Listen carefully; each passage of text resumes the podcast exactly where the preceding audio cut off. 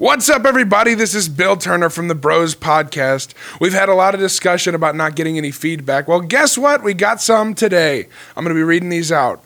All right, here we go. Episode 18, Unwrapping Christmas. We had a comment. Starry eyed emoji. Awesome, good podcast. Very informative. Definitely get five stars from me. Love you all. Have a blessed day. And that is from Anonymous.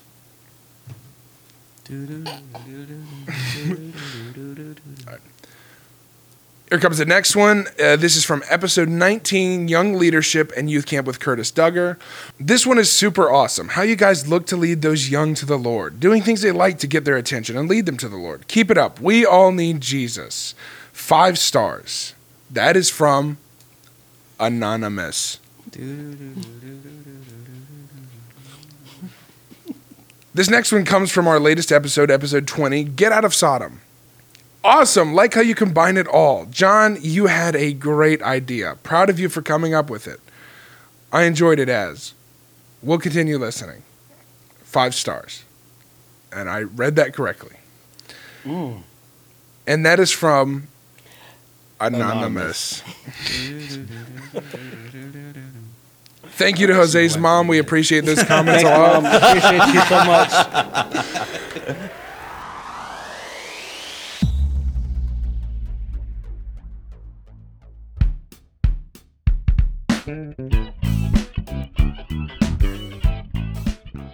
Hey, welcome back to the Bros. We're in the back room of the sanctuary where the conversation happens. We're your hosts, Jose, Bill, and John, and we're in the room today.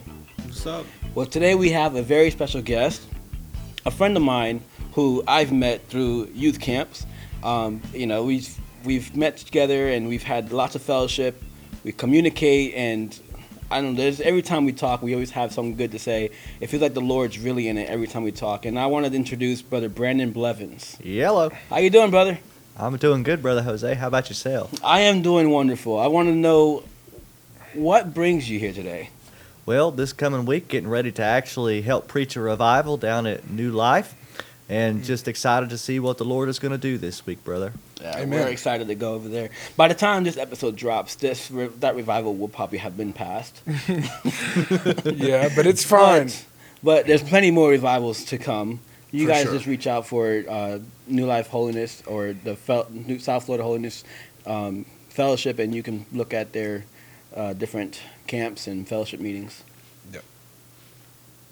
Are you doing that one? I don't know. I don't, I, don't know. No, no, no. Um, yeah, we're excited about revival. Again, we probably will miss it if you're basing it off of this podcast, but you can always check out on Facebook, look around. You know, if we will start posting about revivals if that's what you guys want. If you need to know who we're going to talk to, because we're probably going to get people from those revivals. Got to be honest with you. Yeah. So, hey, uh, connections are connections. yeah, it's true. It's true. And that's what we love to do. I, I actually realized, um, looking back, that starting Wednesday, this is the only day of church I'm missing until next Sunday. Yeah. So I'm going straight from last Wednesday up till now. And this is the this is the only day I don't go to church service, which is crazy. Yeah. But you know, it's a bustling week. But that's kind of where I want to be anyway. You know, it's a better place to be than just hanging out doing stuff at home for sure. Of course. Well, brother Brandon, like I said, it's a really good pleasure to have you here. Is it- Can you hear me? Yes. Yeah. Yeah. Is it just me? Well- Don't put me up so high that it's gonna take all the feed out of. I probably can't move it. No. Is it, it? What number am I over there? Two. Two. I'm- all the way up to. Oh my goodness. I can hear it okay. It's I- just I feel like I, when I when I'm not here. Let me see. Oh, it's just probably because my mic is so low. Hans. Uh, yeah, solo. Han Solo. All right. Sorry about the delay. that was a really bad. Yeah, delay. oh, are we recording? loved- Are we recording soundtrack? yes. Oh, cool. Just in case. yeah. All right. Let me see something real quick. I, I got some questions here. I want to ask brother brother Brandon just to get some conversation going. Um, we're professionals. We are professionals. we are professionals. So, we're gonna. It's, it's not a formal interview. I'm not gonna all ask into your life or stuff like that. It's just gonna be just topical conversations. Um, so, first question I want to ask you is very hypothetical, but if Jesus were alive today, do you think he would prefer a modern day miracle? Uh, he would prefer a modern day miracle of turning water into coffee instead of water into wine?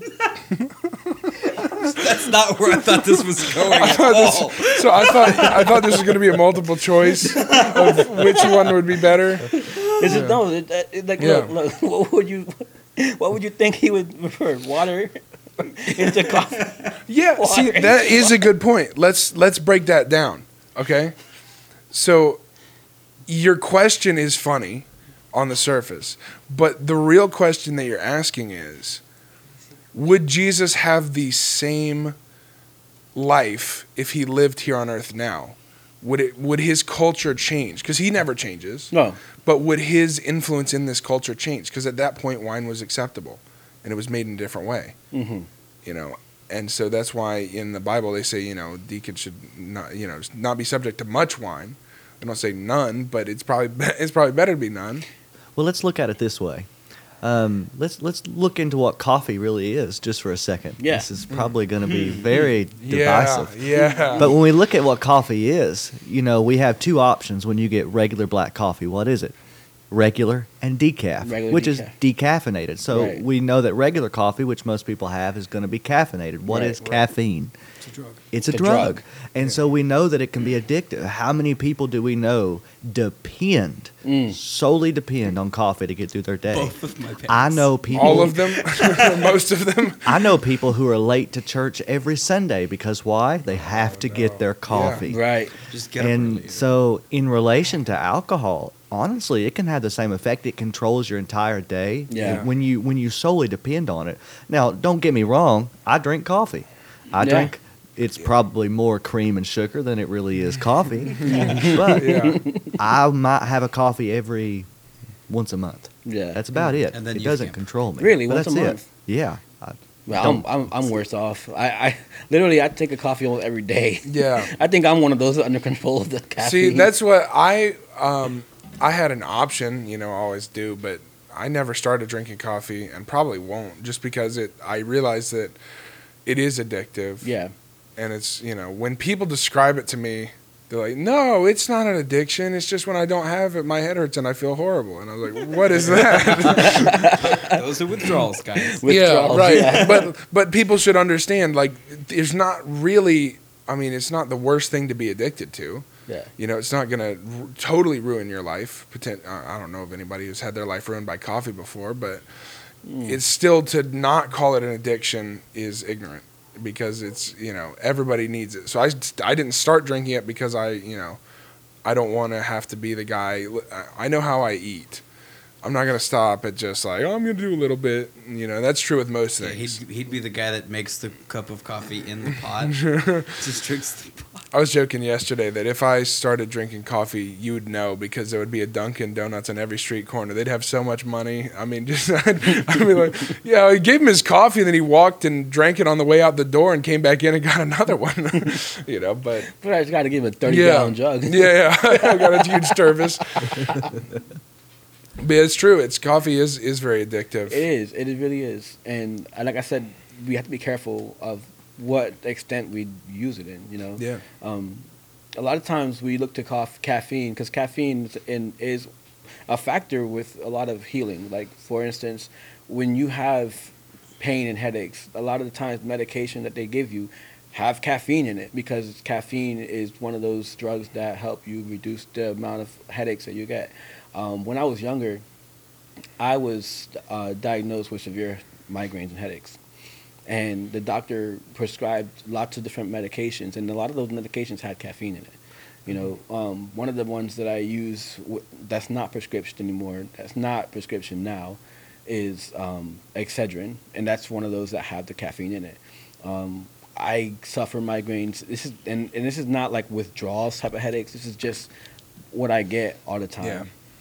And you know, my mom will tell me, "Hey, if you ever have migraine, come over, come come home, come to the house, and we'll we'll we'll put you in a dark room or something, keep you away from a lot of sound because, you know, it, it's bad. It gets real bad. But the but the caffeine, she'll make me a cup of coffee, and um, that headache will be gone. but My but that's but that's but that's that's what I use it for. You know, that's just me. So my son, he also has migraines, hmm and his doctor actually wrote down on a piece of paper to give to me and his mother. He must drink one soda every day. Yeah, Right. and I'm pre- pre- I'm pretty sure it was Coke. Mm-hmm. Yep. See? Yes, one Yeah. Coke every yep, day. It was You're right. Yep. Because it's, it's nothing else works. Yeah. nothing else works for some reason. And and really, the the reason that that that happens is caffeine acts like a blood thinner, Mm, so it Yeah. relieves pressure. Yes. We need a we need a doctor on here. I've got one. Uh, I was already looking this up. Um, yeah, this I is from this is from Mayo Clinic Health System. What about caffeine? Um, Yeah. The ask people are asking whether caffeine can treat or trigger a headache. So Lainey gets headaches, Mm-hmm. and one of her definite triggers is that whenever she drinks any caffeine, her She head gets a hurts headache. horribly. Yeah. And so the first thing is uh, the first point caffeine can provide l- relief for a headache. During a headache, blood vessels swell, tighten, or go through other changes, causing an increase in blood flow, blood flow around the brain. This increased blood flow pressures surrounding nerves. This in what? I think you read it wrong. I didn't. This increases blood flow pressures surrounding nerves, which send pain messages to the brain. This brings on the headache. Caffeine has vasoconstrict, vasoconstrictive properties, meaning that blood, blood vessels narrow to restrict blood flow, therefore alleviating, alleviating the pain. Yikes, I need some something. also, when caffeine is taken in combination with pain medicines uh, such as aspirin, ibuprofen, or another one, it increases the absorption and strength of the Tylenol. medication to Mhm. provide faster relief. Yep. I know that from Yeah. firsthand. And then caffeine can trigger a headache. When caffeine is consumed regularly, the body becomes dependent on its effects. Those are withdrawals. Yes, and because caffeine narrows the blood vessels that surround the brain, when consumption is stopped, the blood vessels enlarge.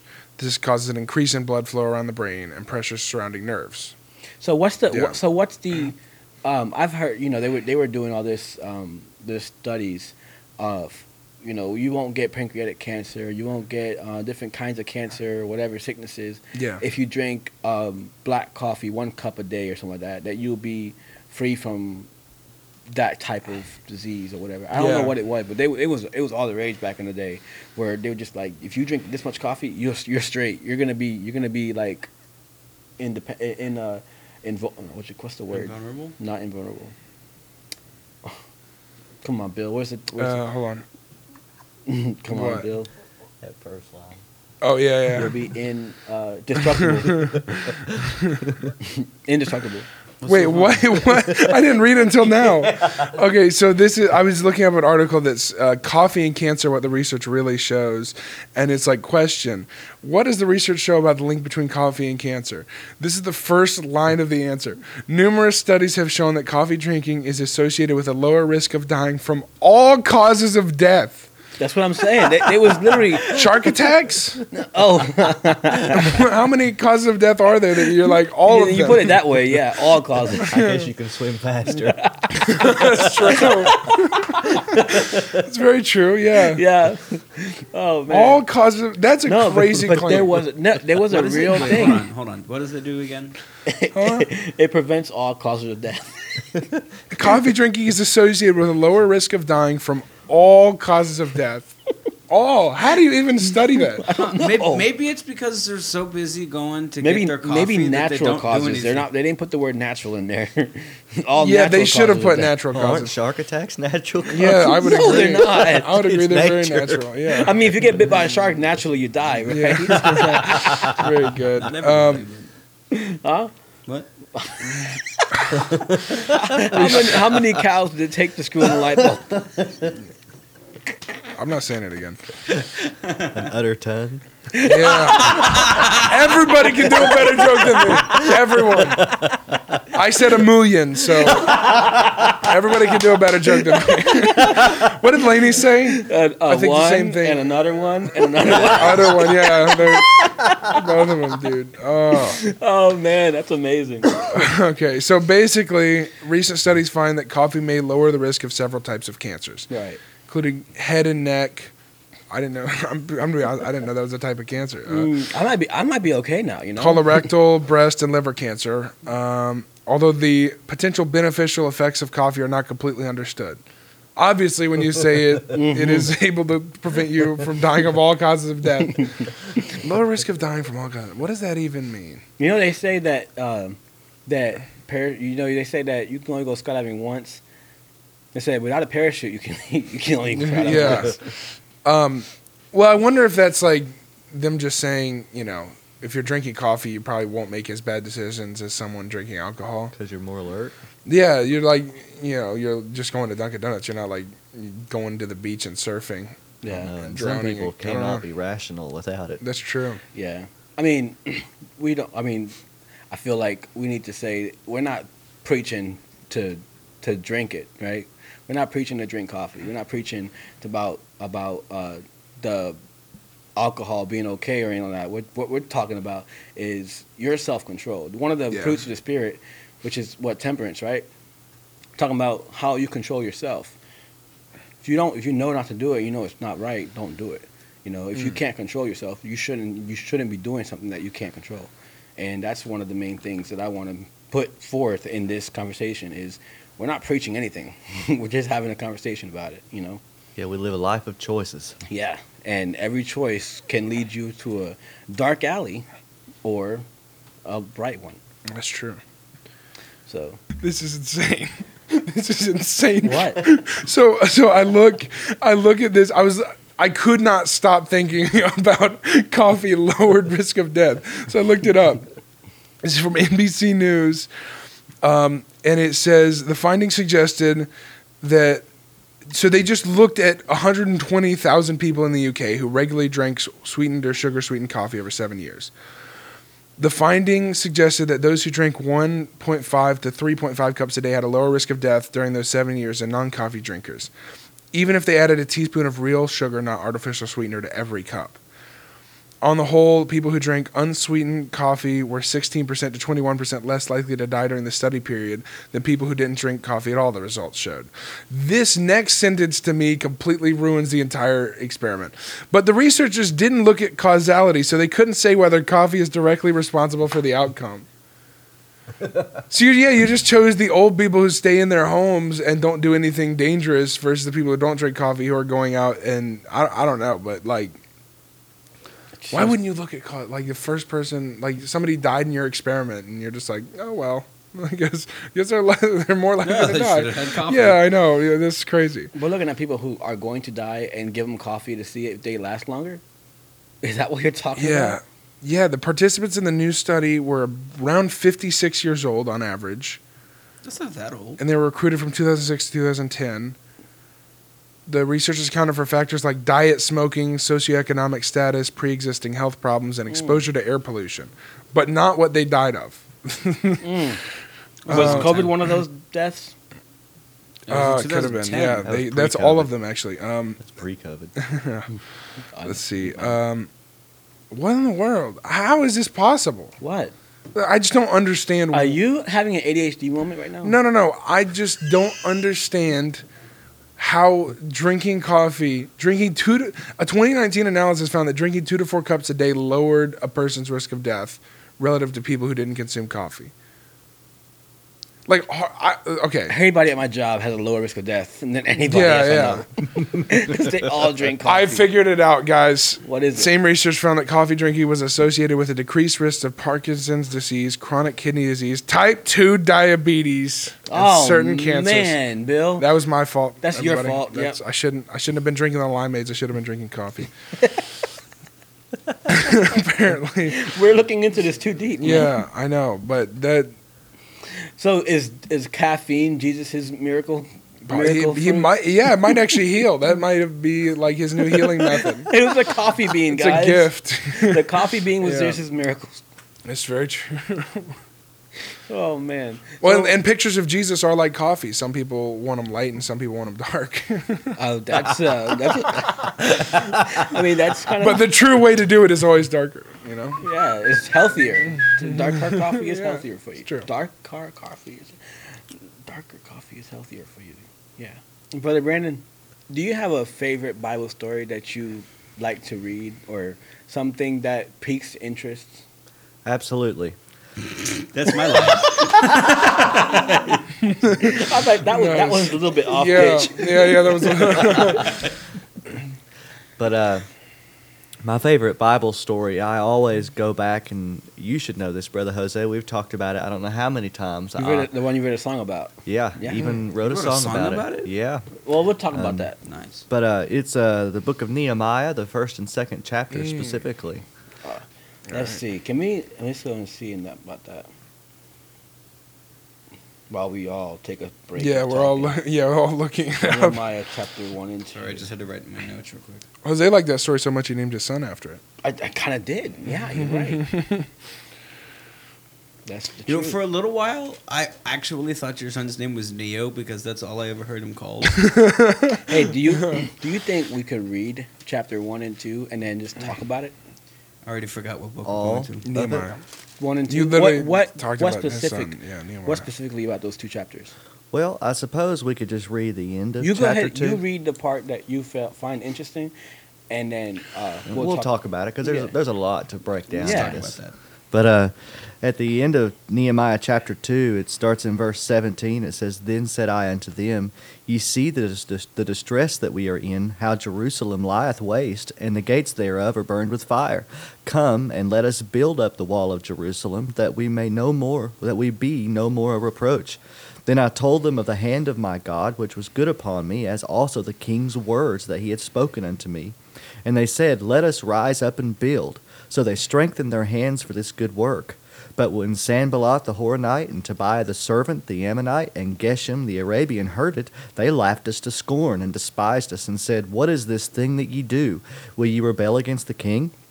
Then answered I them, and said unto them, The God of heaven, he will prosper us. Therefore we his servants will arise and build. But ye have no portion, nor right, nor memorial in Jerusalem. Eh, that sounds that sounds so familiar. I think that sounds like something I've heard before. hmm But See, is the- that the end of chapter two? That's the end of Yep. chapter two. Okay. See, in the beginning of Nehemiah, you, you see this young man who is his, he's in the city, and, and God lays a major calling in his life. But in order for him to fulfill that calling, God has to. Um, Brother David Wilkerson, who's already passed on, preached a famous message on these these verses as well, um, called "Anguish."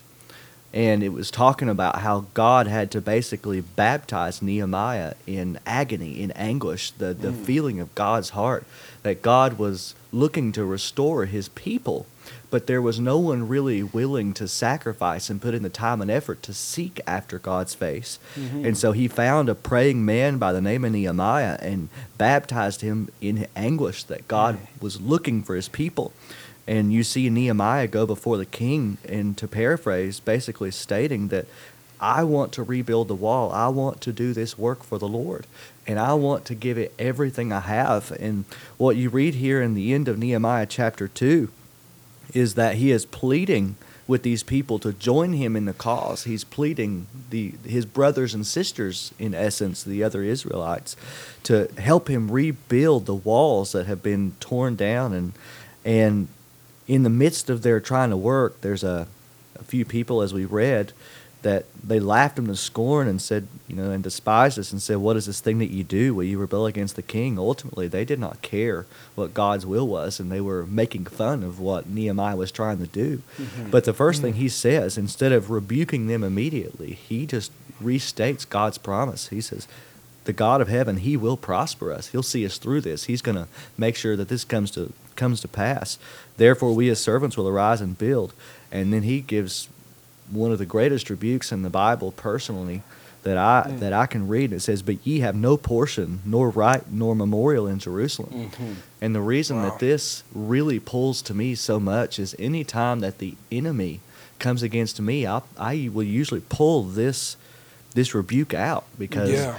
as we are followers of Jesus and He baptizes us in the Holy Ghost, covers us in His Spirit, then when the blood is applied, we ultimately become a spiritual Jerusalem. Yes. And the enemy is going to try to tear down the walls of our life and try to laugh us to scorn, saying, you know, why do you want to follow Jesus? And and you can read and use this. It says, well, devil, you can say what you want, but you have no portion nor right nor memorial in this Jerusalem. Right. Yeah, memorials where it hurts. Really, I mean, you know, you don't even have any statues here. Yeah. I'm sure Robert E. Lee feels the same way right about now, but you know, it's uh, you know, it, it's crazy that that you know, and he's right. I mean, you you look at it and you're like, oh, the Hornites aren't in Jerusalem, the Ammonites aren't in Jerusalem, the Arabians aren't in Jerusalem. Well, Yeah. but you know, they they there's no right, no memorial, and he knew that that God's people would be able to come back eventually, and they needed walls to do so, and and they had to rebuild that. And I I really enjoy this story because it also says that um, you know it, it tells us that if God needs you to do something, He puts you in the spot that you need to do it. Because at, at the time, the only way he was able to talk to the king with such you know confidence in him was because he was the cupbearer and he would take up the wine and the king knew him well enough that he didn't even have to tell him anything. He just said why do you look so sad? You've never been sad before you know and and you're not sick. I can tell you're not sick. And you, you you're just sad in your heart and you know. So then and and nehemiah in the book says that he was afraid. Mm-hmm. because he didn't Right. he didn't know what to say. He didn't know if he should tell him everything, and then he, he finally just trusted in God and just told him what he needed, and and and the king the king you know he said his problem, and the king said, "What do you need me to do? Mm-hmm. You know, what would he want me to do about it?" And that's you know what we need to do to God. We need to tell him our problems, and then we don't need to tell him what to do. But remember also God's promises and restate them Yeah. to the enemy. Right? Yes. Tell them the promise that God gave me, and let them know that you have no place, you have no memorial here. Because if I, if I do live that way, there's a lot of people that you can even even just living for God. Like if as I'm living for God in my in my religious beliefs and how I believe to to to walk in in that light, you have people that mock you. You have people that Sure. say, you know, what are you doing this for? I have plenty of times where, you know, I believe in wearing long sleeve shirts. I believe in wearing Yeah. my, my pants. You know, I don't I don't wear shorts. I hope you believe in wearing pants. Is there a boo on the soundboard? I don't know. Sorry.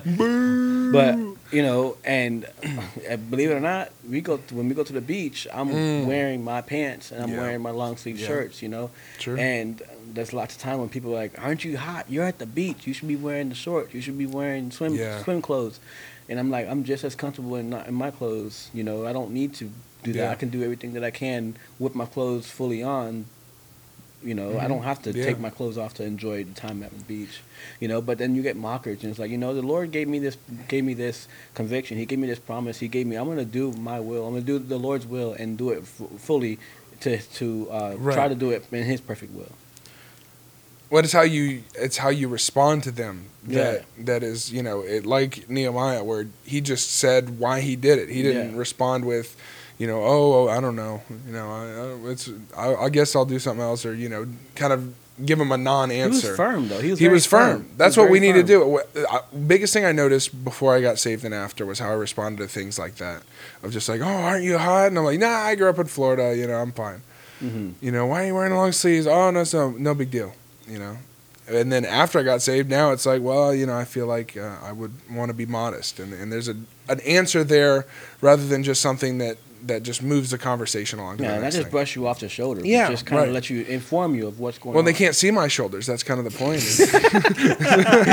you know, You're right. yes so you know but but that's a big a big part of our walk as a christian is not just you know, when people ask us about it we should be able to answer Mhm. and not you know just I feel like that Oh, goes well. back to First Yeah. Peter three fifteen. Uh, but sanctify the Lord God in your hearts, and be ready always to give an answer Mm-hmm. to every man that asketh a a reason asketh you a reason for the hope that is in you with meekness and fear. So saying that you you said instead of saying something that just brushes it off, Yeah. it deflects the question to, to tell him, you know, I do this because in the Bible it says, and I've just blanked on that, but because it's what we believe. This Yes. is our convictions Right. that we are to be holy and separate Right. from the world. Well, when you read in the book of Daniel, and you you all know about the three Hebrew children that were Right. thrown into the fire. Mhm. Right. I mean, they were going to ultimately because they didn't bow down. Think about this fact: if they would have denied Jesus or, or Mm. God in that story, Mm. would they still have been thrown in the fire for not bowing down? Absolutely. Yeah. So the consequence would have been the same, but the outcome was dependent upon their Yeah. faithfulness to Yeah. God. You're right. And so, because they said, We're not going to bow down unto you because we serve the God of Israel, basically, God looked at his son Jesus and, and said, Get in the fire with him. He's they had they had what all three had in common here was what Granny calls holy boldness. Mhm. Yeah. You know, That's cool. they holy boldness. What did you say? nice call, callback. Because we Oh, talked yeah. about this in the last episode. Oh. Not the last episode. I thought you were surprised by it, and I was like, "That's kind of funny because we've already mentioned this Yeah, on the but I said podcast." we've mentioned this before. but then you were just saying, "Oh, okay," you were Yeah. referencing that. But yeah, Yeah. so we, what Granny calls it holy boldness is when you stand when you can stand up for the Lord. You Yeah. can stand up and you can speak out and know that this is what God's will is.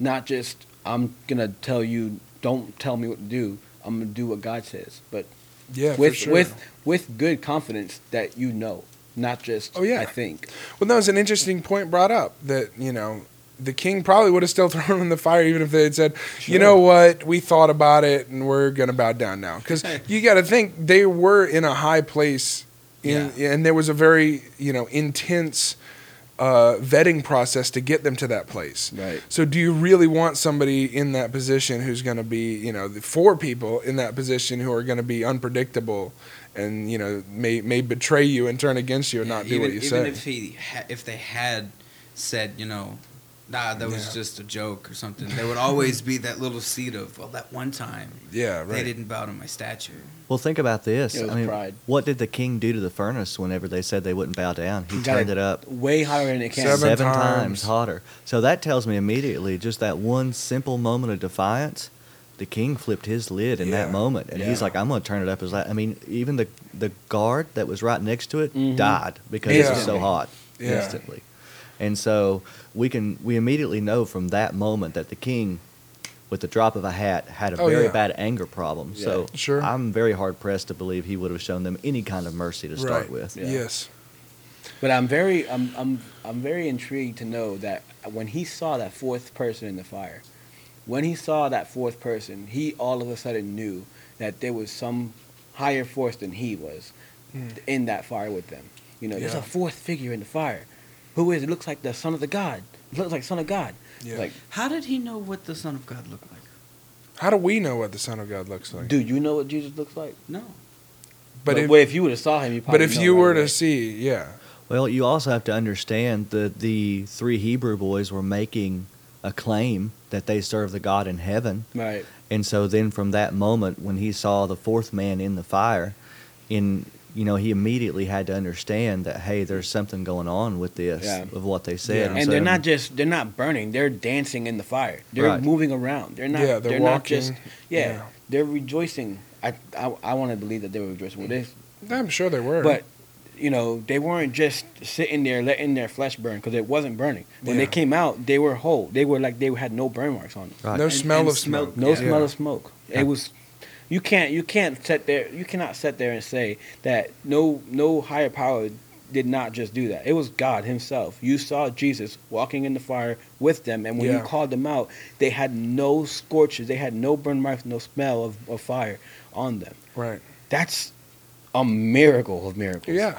Well, that and was for the them first. to realize it that was the first, uh, first physical miracle that Nebuchadnezzar had seen from from God. All the others were like you know dream interpretations and things of that nature. Mhm. Uh, and and what's funny about the statue story is that statue is in defiance of a dream interpretation where Mhm, right. where he was you know the statue and he was the head made of gold, and and. And he, in defiance of that, was like head made of gold, and then he just made an entire statue out of gold. thing. You know, yeah He's like, that was a great idea, but I didn't like the he- the head being made out of gold. I want the whole thing out of gold. right You know, but the truth is, is that it was not a statue; it was a timeline, and the timeline stayed. So Nebuchadnezzar, you know, eventually had his moment where he he died, and then eventually uh, was it his son uh, who saw the writing on the wall. The next ruler in line saw the writing on the wall, li- literally, and then and then figuratively, where he uh, he was uh, killed, and the Persians took over. Mm. wasn't nebuchadnezzar the one that also had to eat grass Yes. Yeah. okay Mhm. And that was probably because of the moments that we've discussed in this story. Yeah. Is the ego and, and all of that where he said, you know, I'm the greatest thing to ever live, uh, something along those lines. And then and then uh, God showed him that he was just a cow. Mm. Yeah. Oh, really? A beast in the field. Yep. Yeah. But that just goes back to the boldness that the three Hebrew children had, the Yeah. same boldness that, that Nehemiah had, and the same boldness that, you know, we have when we Sure. go and we, we defend the Lord. Well, it's like Elijah. It's the same. You know, somebody going up against a ruler that they know is is a A perfect example. Yeah, that they know is someone who has killed people for much less. Yeah. and The and can- vineyard. yeah, The, the vineyard. The vineyard. For example. having to walk up and say, "Hey, you just killed that guy for nothing, so I'm going to challenge you," is crazy. You Mhm. know. I couldn't I couldn't sit there toe to toe with somebody who was willing to Oh. kill anybody for anything. Yeah. It's oh. But to let me uh since we're talking about the boldness thing, you remember when we were at youth camp the last year that Mhm. me and you together and uh we were I was praying and seeking for the Holy Ghost down at the altar every night and I felt like I was there for hours on end. And when I got up, I literally could not focus on the prize ahead of me, right? Right. I came to you in almost tears. Yes, sir. I was crying about how embarrassing it was that I could not focus on praying to the Holy Ghost. Right. You know, I don't know if you know uh, much about that situation, but you gave me so much like uh, Reassurance. reassurance. You gave me Mhm. so much reassurance later on after that. Let me know that I have the Lord, that I can pray to Him. And in my backpack, still have the prayer cloth and the hanky that you gave me, Mhm. uh, you anointed and prayed about and prayed over. I still have Wow. it. And I remember that every time that, you know, that is something that I look back to and I say, I have someone that I confided in. I talked to. I had something that I needed to tell somebody that I couldn't just tell anybody, you know, and rec- most recently opened up about it later on. Yeah. I don't know, but if you knew that, um, but I went to talk to my wife later on, and when we talked, I had to talk to the church, talk to my, not my church, but my pastor, and we, you know, we decided that we were going to pray about it. You know, Yes. it's something that is very serious. You know, I had to be bold about that. I couldn't just, I couldn't just let it sit back and and take over my thoughts, my mind. Yeah. So, what did I do? I prayed and I prayed and prayed, and I just said, you know what? I'm gonna find out what this is. I I found out that I had ADHD, that I was fighting ADHD in my mind, and that's why I couldn't sit at the altar or pray at the altar and keep my mind focused on what I was trying to pray for. And I had I was so embarrassed because every thought that came to my mind would would go across my mind while I'm praying, and I would lose my focus on the thought that I was praying for Yeah. hmm you know.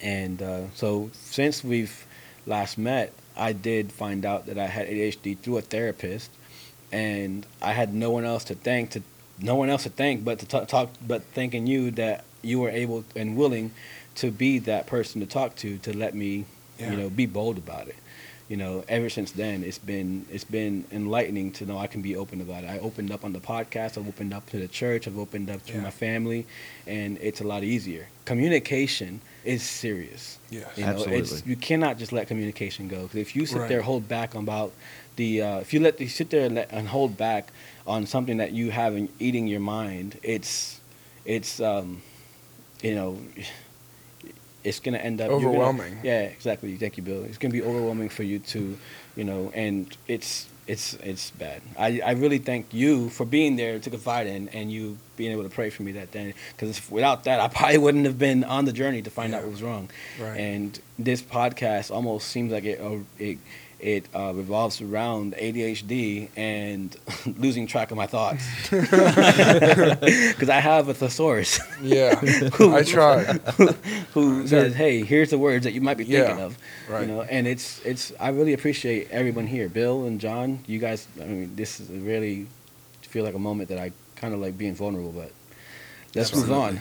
you know we we appreciate it very much Yeah. and you know it's it's uh you know sometimes a struggle to talk about yourself and fully fully open up to what your thoughts are you know because we want to we want to be strong in front of everybody we want to say yeah i Mhm. prayed i prayed as hard as i could i was always praying but it just didn't happen this time you know Yeah, I know I've been guilty of doing that before. Of just you know, yeah, I prayed. I don't know what happened, but you know, and, and in reality, it's hard to sometimes keep your thoughts focused on everything, because usually there's a lot happening around you.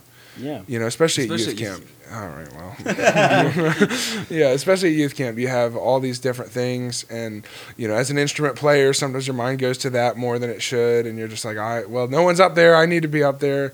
Sometimes you worry, you know, you want to beat them in the foot race of trying to ask Brother Matney at the right time, so it's not, you know, it's long enough, but.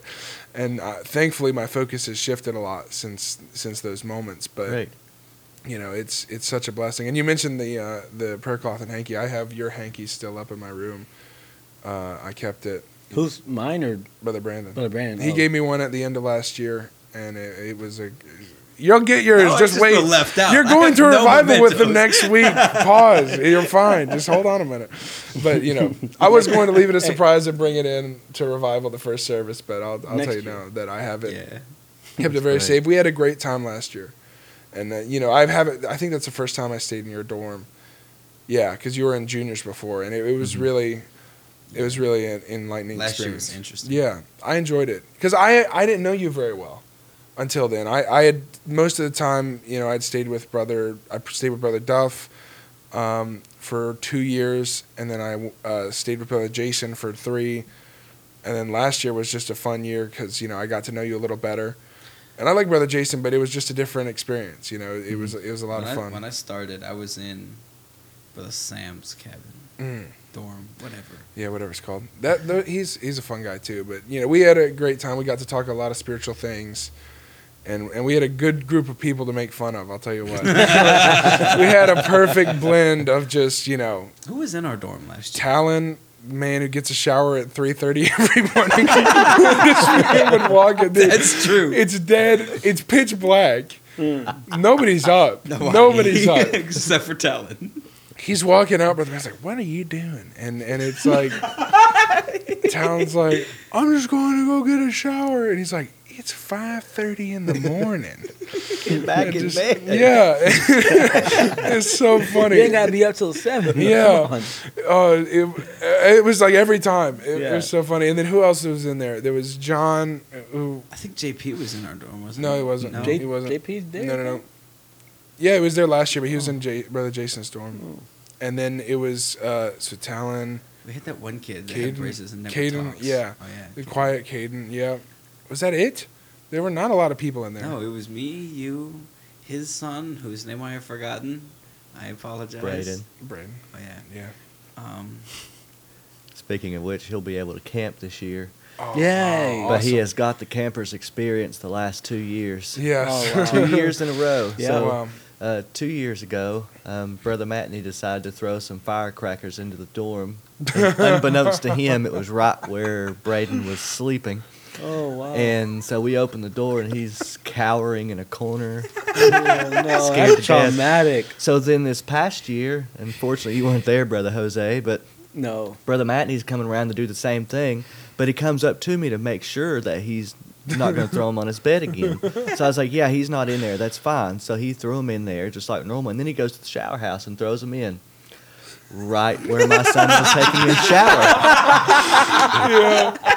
So good. All trying to get away from not doing it to him. you know my happens to him favorite my favorite part of that story is is uh, the first time that happened where it was on his bed brother brandon was standing right there and i mean he threw him in the door shut and he didn't say anything. i mean what can you do it's already over you know nothing you can do about it oh it was, it was amazing brother matney is one of the most fun people i know I will Yeah. never understand how he manages to have so much energy through youth camp. Hey, like the listen, rest of he- us are Coffee? just yeah probably coffee. He is sponsored by Dunkin' Donuts. Yes. He said it on the podcast. yeah he is So, brother Brandon, this brings me to ask you. You have lots of people who come to you and they confide in you to talk to you. Yes, sir. How does that make you feel? And what and what what goes through your mind when you do, you know, talk to them from a uh, aspect of what am I trying to say? Uh, spiritual Spiritual mindset. aspect. yeah Well, firstly, I always have to remind myself that I am no better than anyone else. And so, most of anything I'm going to talk about when it comes to spiritual matters are going to be things that I've went through. I'm going to somehow try to relate to what you're going through. I mean, you read in Second Chronicles seven and fourteen, if my people, which are called by my name, would humble themselves and pray, and and Right. I know that I'm Yes. looking at that verse of scripture a little differently, but it's that word humble themselves, Mhm. and you're and if it's His people, and so you're collectively all together in the same group, and I've went through things in my life that some of you are never going to have to go through. Right. You know, Mm. Yeah. not not everyone that listens to this podcast is going to deal with divorce, is going to deal with separation. Not everyone is going to deal with being accused of being a homosexual through their high school years, even though I wasn't. Mm-hmm. And so there's a lot Yeah. of things that you're going to go through that someone else n- is not. But you're also going to go through things that you're going to question yourself as to how is this going to be useful? How can God use this? It's poss- it's going to be shrugged off into the darkness and totally forgotten. And you'll find that people go through things that you would have never expected. Mm-hmm. And so when it comes to spiritual matters, I always try to put myself down in your position. Mm-hmm. So when you were talking to me about having trouble focusing, I wanted to ensure that I understood the pain, even if I may not necessarily have that same issue. There have been plenty of moments in my life, of course, where I've not been able to focus. But at the same time, I want to make sure that I'm very sensitive Yeah. to those situations. Right. Yes. That's and that's when I when I was talking to you, I felt like that was what I picked up is that you are empathetic when it comes Yeah. down to it. Because you know, even though I don't know if you've been through my situation that I've been gone through, and I felt like you understood it. I felt like you knew it from top to bottom. And when you went to mm. pray for me, it was just like you know I understand. You know, did I? I don't even know you understood it all, but it made you made me feel like you did. And I think that's what you get from what everybody gets from you when you when they come to you. I feel like you're like a almost like a therapist kind of person when they mm-hmm. when people come to you. There's lots of people that confide in you to talk to you mm-hmm. and give you everything they're going through, Yeah. and to know that they can. I know I don't know how that makes you feel, but if it makes you feel like you're, you, I know you said you're not any greater than anybody else, but you know I would feel proud to know that I am one to Confide in. That confide in. You know, Yeah. I, if if I, if you can see me and think that you can confide in me, then something about my character is something that Sure. the Lord is is revealing to you, and I think that's the ultimate goal is to make sure that people see Jesus in my, in my life, and I think that's what they do. They see Jesus in your life. I think I think that is the ultimate goal. Uh, above everything else that we do is that Jesus would that, that people could see Jesus in us. And anyone who's ever been around me long enough, I will end up giving out my testimony this week. I believe the worst thing a preacher can do is never share their testimony because it's just Yeah. as important. I don't Right. care if you were saved at four years old, you have a testimony Yeah. Yeah. it's important. But one of them, one part of my testimony is that when I knelt down at the altar, I, I told God that I have nothing to offer. I mean, I didn't grow up in church. I knew absolutely nothing about it. I feel like the people in the book of Acts said we've never even heard that there be a Holy Ghost. Yeah. Mhm. Yeah. I didn't know anything like that. Yeah. But I remember I told God that I had nothing to offer him and I remember specifically what the Spirit had spoke to me saying that if you'll give me the little bit that you don't even think you have, then I will give you every part of me. And it was and it was that humbling of myself that allowed the Lord to truly save me and, and dramatically change my life. And I guess I can say I'm glad to know, and I don't like using the word proud personally, but it does make me feel good to know that Yeah. God has still found me worthy enough to find a way to use me in some way. Right. Yeah, it's an honor. It Yeah, really is. It really is. I I am definitely not one of those people. I'm just, you know, personally, I just I haven't focused on that, and it may change later on. I feel like I feel like you're the kind of person to laugh it off. yeah, I mean, I, I really do feel like. I feel like I make you feel better Yeah. about it in different ways than just understanding your like I understand the situation and there are times where I will you know feel like you know I need to support you in it but there are other times where I just you know I want you to laugh about the situation more so and feel better about what is going on because it's no big deal Yeah. you yeah, know 'cause you don't want the victim mentality. No, you don't. You're right. and that's you know I found that when it comes to me, I I genuinely, you know, insults don't bother me that much because I'm just used to that kind of just having fun with people and and and, and going back and forth, and it, it's a lot of fun to me to do that. And there's some people who can't handle that, and I I understand. I've run into some of them, and we don't mesh well, you know, with opposite mindsets. But with that, you know, there's there's a uh, where was I going with this? Hold on. I had somewhere specific I was going with that thought. This is not the only one that does that. Yeah, uh, mine know. are better than yours though. They, like, Well- uh, no, I'm joking. I was say I thought that was something about me. Yeah. Um, no, no, no, no, no. Um, but you know, as an insulting person, sometimes I, I try my best to feel for people in that situation, but also know that you know they don't have to be super serious. And I do remember where I was going with this. I was going to say that when it comes to people, I don't take myself very seriously at all.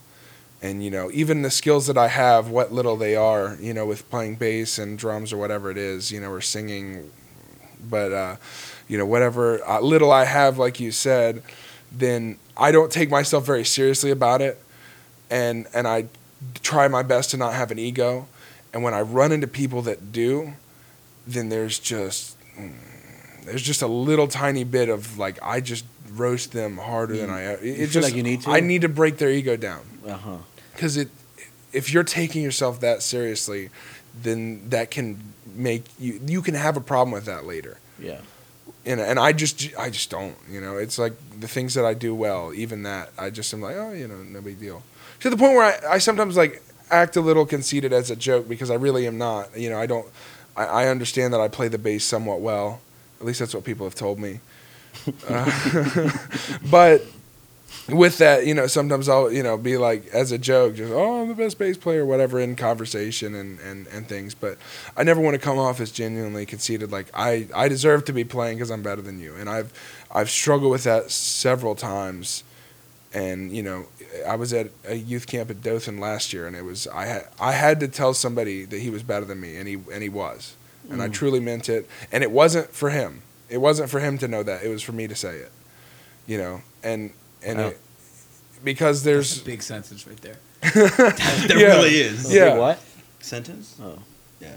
It wasn't that long. Uh, That's not what I meant. yeah, I know. Uh, but you know, it was it was important that I say that. It was in the middle of a church service, and I knew I needed to let that go. You know, because it, it was a situation where I had practiced a song, you know, because there was no one else around, and we went back. We didn't end up singing that song during the services because of how the services went, and then we, we did that song later on and we had tried to start practicing a different song. It didn't work so we went back to that one. And i was kind of we were already running late and we had run late on practices every single day. And i was kind of like wouldn't it be faster? The bass player was having a little difficulty learning what they were trying to do.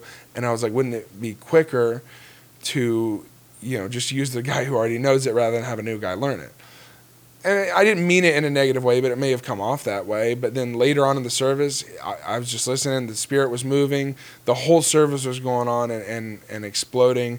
And I, re- I was listening to the bass player because usually what I do anyway, whether I'm in the congregation or singing.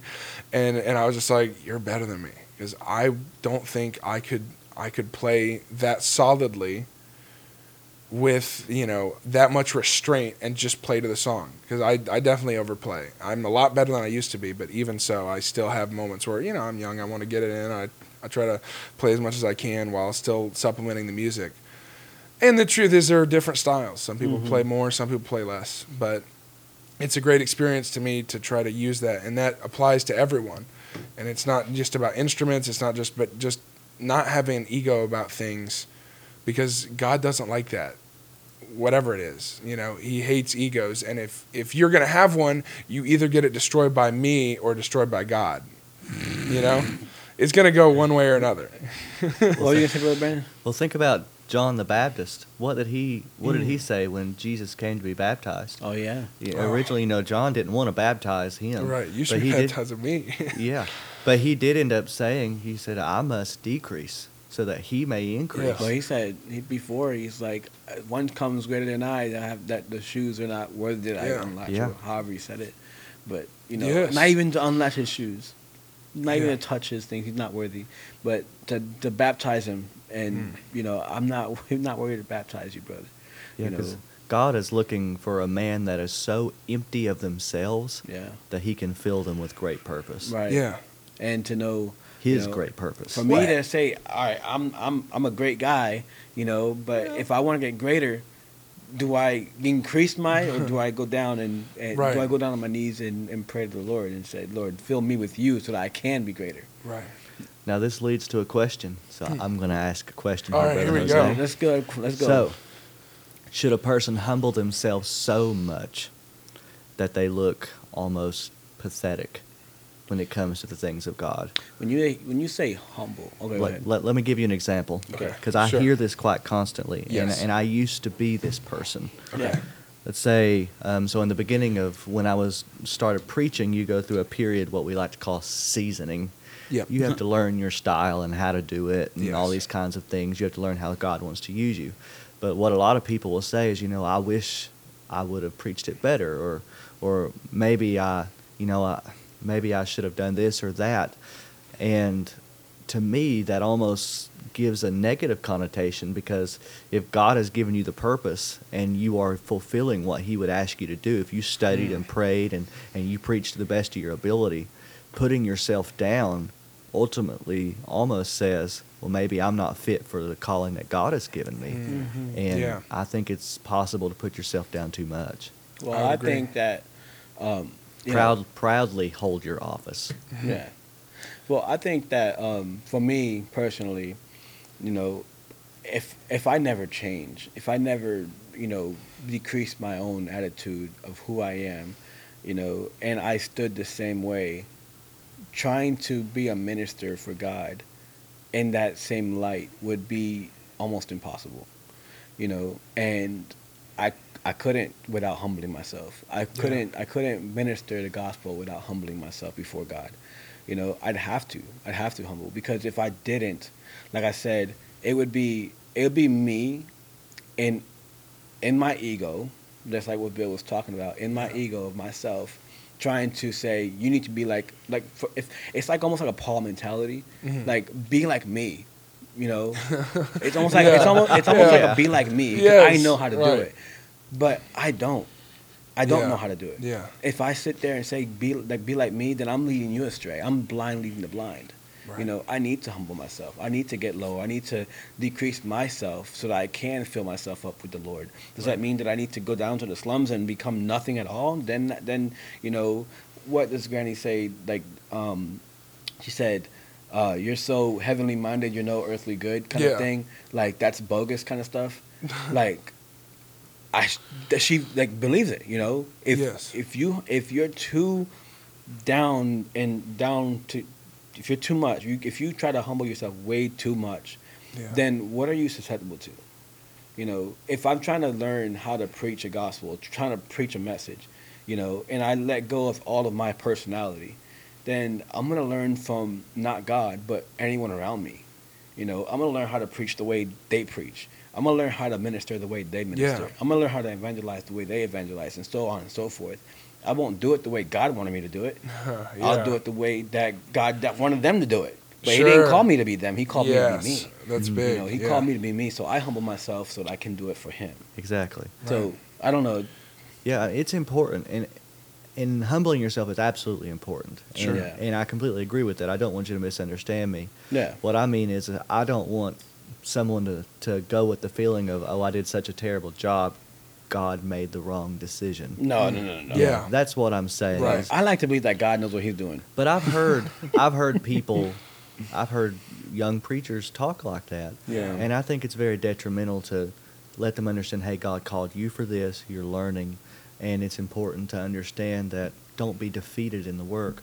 Um, Yeah. what, what does the Bible say? Don't be weary in well doing. Yes. Yeah. So by all Yeah. means, as long as you're doing what you're supposed to be doing, Sure. just move forward. Yes. I also, I also think that um, if if the Lord showed me to do a message, and at the end of my message I feel like I could have done it better, then at that point, I kind of want to blame myself for not Take notes. For not mm-hmm. preparing myself. yes. Yeah. I didn't take the time that I needed to take to prepare myself for that message. Right. So if the Lord showed me to preach something and I waited till the last minute to get on that altar because I knew I knew about the the the the, the note. I knew about the the sermon. I knew what I was going to preach, you know, but I didn't prepare myself. Then at that point, I'm the one at fault. Sure. You know, I Well- didn't prepare myself. Th- I'm going to describe it like this preaching, and, and again, this is an outside view, Yeah. but to me, I feel like preaching is a duet between you and the Spirit. Mhm. Yeah. Absolutely. And so there's, as a duet. That duet, sounds so poetic. yeah, Bill. there's, well, as a duet, you know, I I grew up in a, a singing background. I've, you know, had classical training somewhat.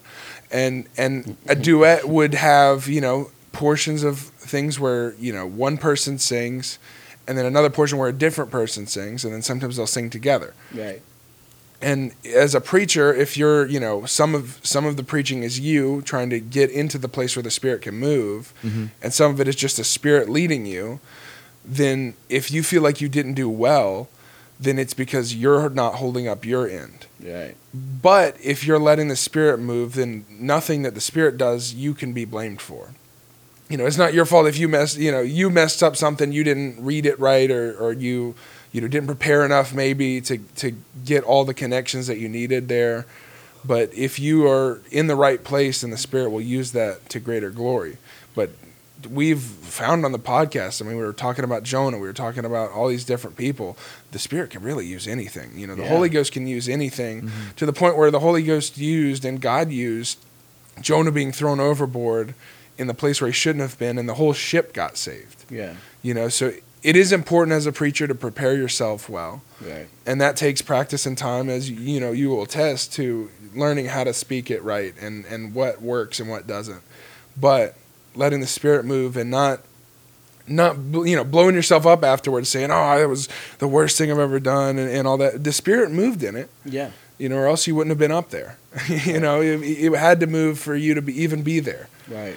So if if you're not preparing yourself well you shouldn't be saying that was horrible you should say how do i make it better You know, I I, I want to liken it to this, and I sorry if I don't make it the right way or whatever. Sorry. But you remember when we were doing that song up there, where we were playing. I saw I showed you the song that I was talking. I'm talking about. Hmm. It was a song that we we did a, a mix on. We mixed it on on the soundboard here. yeah It was the most recent song. Okay But if we hadn't prepared to do that song in first in, in, in the beginning, if we Yeah. hadn't if we hadn't practiced just a little bit to know what the chords were gonna change into, Yes. and you know A G A or I don't know the chords, but I sound like I'm an idiot because I don't know what I'm saying, no, but D A D or whatever. sure gotcha But if we weren't practicing those chord changes, and we weren't practicing where the where where the or the words were gonna be, and uh, the chorus and the and the verses, we weren't practicing just for a little bit. Then at that point, we didn't prepare, right? yeah But even if we and now that we now we did prepare, right? We prepared for the song. We know Sure. we know what the chord changes are. We know the words. We know we're gonna do one verse, then a chorus, then another verse, Yeah. then a chorus, probably twice right at that point now if we made a mistake we have someone behind the computer that can say oh they made a little mistake here let me fix that you know let me change a little bit here and there Yeah. you can't hear the guitar oh let me put the guitar just a little bit up Sure. oh the ba- the drums are a little too loud let me pull Yeah. the drums down a little Right. bit you know but the message came across Hmm. the Yes. people at that point, the Lord's going to deal with people in the congregation and say, you know what, the message was given here. Let me little, me, let me put this in your mind here and Yeah. let you understand a little better. That that master mixer Right. behind you is making that message worth what it was being preached. Even if you didn't Sure. do it right right away, yes the Lord's going to make it make sense. That's a perfect example. And as the person behind the mixing board for that last song, then I'll give you a little insight here. That there was a moment where, even though we rehearsed the chord changes, I still hear plenty of mistakes. By the way, that it's I called made. Turn Around, right? Uh, yes, yes. Turn around, you can find Band. it. Turner Family Band. But as the person behind that mixing board, I hear my mistakes more than anyone, just because I, you know, it's like, oh, I, I knew what I was doing there, and I should have done this, and you know, sometimes I'm not going to the right chords and fixing it. But there was one portion where everybody, you know, during the second verse, everybody got silent. Pretty much, it was just kind of mom and the drums playing, and I was playing during that, and I just didn't like what I did. I was just like, ah, I don't know if I like how I played that or whatever. And I just muted the entire bass for that portion. And then I had a little tiny fill going in to where it started to build a little. And once I did that, it looked great. However, the video doesn't because you can clearly see me playing and nothing is happening. It's kind of funny, but but there was you know sometimes you have to you know be aware enough to know where you shouldn't speak and and where there should be silence. Right. And I was like, you know, it fit with just the drums and piano well enough that I didn't have to play anything there. I chose to because again that comes down with a lack of experience and and wanting to put, you know, my mark on everything possible. But when I muted it, it really had the full potential that it could where, you know, you see the absence and then you look and like, oh, there it is, you know, and, you kind of get that feeling of of it now it's back, you know. Well, you do you do what the, you do what the band director that I remember teaching me is when you have a break, you play the silence. Yes. It's not just Yeah. you know it's not just put your instrument down for five measures or four measures or whatever. You right. play the silence, yeah. right? In the same way with preaching. Yeah, rest is a Sometimes note, when you're you know? preaching and you're giving a message, there can be a silent moment where the preacher's said something Mm. Yeah. and the congregation is in, the, in, in. quietness. It Sure. feels like the congregation is is not taking information right there, right? You're right. But that quiet, you play it Yeah. because that is an, an a very very uh, impactful point for the preacher. Sure. Because even though they're quiet, the congregation isn't saying anything at that point. They're soaking up information, Right. and that's where that's where it's important to play it. You, if you sit there and get nervous and you feel like you messed up, Yeah. you know, Sometimes you can then you're not that. playing the silence. At that point, you're you're you're playing yourself. Right. You know? you're playing yourself if you're not if you're not if you, if you think that you if you think that you're messing up in this, in this congregation and you sit there and you try to well let me say that again you know let me say it a different way or whatever the Sure. situation is or let me change the subject because I didn't I don't think the congregation is Yeah. is resonating with this or not but if we play the silence the Lord knows what He's doing Silence can be more intense than Yeah, the- whatever you want to say. and know? that, that song sounded way better for, to you when that when that little bass was muted, right? Yeah. You played the silence at that Right. point, and now the song makes a lot more sense in Right. harmony. And the same thing Sure. with the Lord. The Lord's gonna know when you play your silence. Well, especially when it comes to the altar call, there are points where there's a lot of silence, and the reason for that is because as I silence the bass, it was so the other instruments can speak louder, and sometimes the preacher is silent because the Spirit is speaking to people that we don't know. And what- who who was it? Who was it? Samuel or uh, was it Samuel or Elijah or uh, Um, not um, who was it with the still small voice? It was uh, Um, Eli. Eli with No. no, not Eli. No? No, It was uh, it was Elijah Elijah with in the Samuel. cave. In the cave. No, no, no. Elijah with Samuel. What? Not just still. No, it was. It was when he's he Sam. It was Samuel. Samuel who said, "Hear my Lord." Yeah. Yeah. Who was it? He was talking to Eli. Eli. Yeah. That's what I'm saying. Okay. He was right. You well, you said uh, you said Elijah and still small Still voice small in the cave. voice. I- No, Yeah. the Yeah. still small voice was Samuel. yeah. Yeah. But um, just like that, when when Eli when Eli told Samuel, you know, when that voice comes to you again, just say, "Here am I." Here am I. Yeah. Right. The Lord is thy, lo- the, so- thy servant heareth. Right. Took him He wouldn't enough. be able. To, he wouldn't be able to hear that if he hadn't played the silence. Right. Yeah. It's just like it's just on the. Brother, can you preach that? yeah. We're gonna have to. Go ahead. Tag- no, we're gonna be in revival. We're gonna be you in. We're gonna be in revival, and that's the, first silence. message. On Is here. Play, just the, play the silence. Go Yeah. ahead. He's preaching it now. there you go. Yeah. As, Give it a moment of if, if we had Yeah. a video podcast, you'd I see know. him hushing with his mouth. Like, Yeah. You know. He's g- giving But- it time. On, on a slight side note, the fact that it took Eli three times to understand what was happening Yeah. here really shows how far he had fallen at that time. He mm-hmm. still almost shrugged it off. Yeah. Yeah. He was just like, no, somebody else must have called out in the middle of the night. He was the high priest. Who else? It was wasn't gonna me calling you. Go back to bed. Yeah. You And know? honestly, if I Don't would've take a heard shower, it- Talon. Go back to. yeah. if I if if if I could have been there, I almost could have imagined even on that third time Eli saying, uh, "It must it, it it must be the Lord. Just just go back to bed." Mhm. Yeah. I mean, honestly, he he, Yeah. he Yeah. probably said it just to say it, right. even though it was, there was truth to it. Sure. More than likely, he was saying it to just say it to Well, get. because remember his sons, Right. Hophni Phineas, Yeah. they were, they were like they were yeah they were Bad, doing dude. all sorts of things that were negative, and he and was he wasn't hands doing, off. He wasn't doing anything to, to help him. Yeah, so at that right. point, yeah, And like like we said, if you know the sin is happening in your household and you don't know nothing about it, you're committing that sin Yeah, too. you're playing the You're- silence. You're, you're, yeah, you're playing the silence in that sin. You know? You're playing the silence in that sin. Yeah. You're playing the silence. You're not Good- saying good- good nothing call on about that it. one. Yeah, But yeah, you you just as- so he yeah it's uh, um, went in a different direction. That's fine. That's fine. But yeah, the, it's important to know when to speak and when to be quiet. And you know, preaching is difficult sometimes to get to where you need to go. Go ahead, brother. Well, I will say this, and and you're right, but it's not going to relate to just preaching. Mm. Um, my assistant pastor's wife is our piano player, and she'll play ninety nine point nine onward percent of our altar calls, and she. And and not even that, just during the regular song service portion, if there's a song going on, Mhm. she is one of the most adept people I've ever seen to read a congregation about Mm. whether or not to continue to play a song and allow it to keep It's going. Mm. Because sometimes we, as musicians, even, because I am one myself, so I know this feeling. Sometimes you can play a song and in your mind you're like, I'm done. Yeah, yeah. I'm done. Right. I don't think this needs to go on. Sure. But you have to learn to. You can take moments to keep playing and stop singing, but you we've got to be able to read the crowd, the congregation, and and see is some is the Lord dealing with maybe even one person, and if so, you've got to learn to continue on in that. Mhm. And it's about removing yourself from the situation, and regardless of whether you want to stop or not, you've got to allow the Lord to work. yeah, Same way as you mentioned during an altar call, how there are moments of silence. It's it's super important.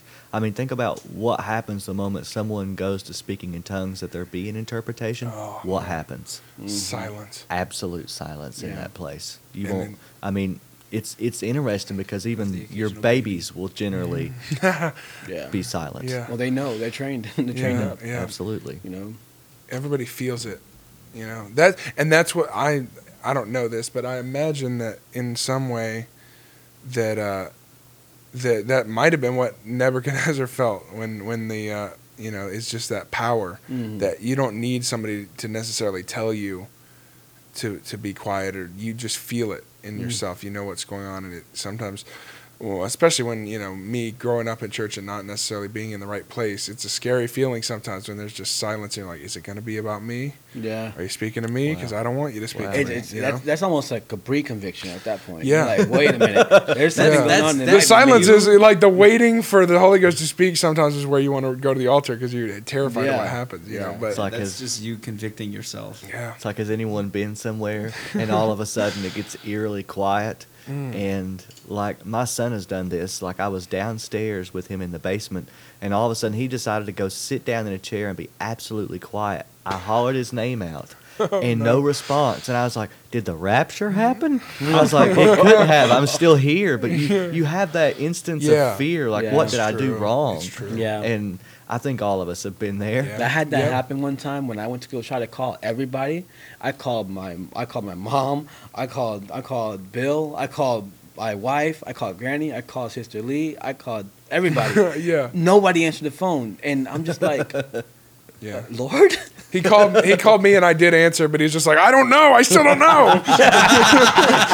no, but oh, this was a while ago. That's funny. yeah, I um. I would be scared if thunder is. My son is is like mortified when it comes to thunder. Like he's, Really? he hears it, he runs to my bedroom and he he lays right there next to me. And I'm like, "Are you okay?" He's like, "I'm scared of thunder," you know. And I'm pretty sure if he was in his room and had no one around and he and he heard thunder, he would think the same thing, you know. Because Yeah. we teach him the same thing about the rapture, Sure. you know, and he would probably think that. So, but hey, um, brother Brandon is I know I, I know you're gonna have an answer for me, and I think it's gonna be a different answer than most other people have given me. Mm.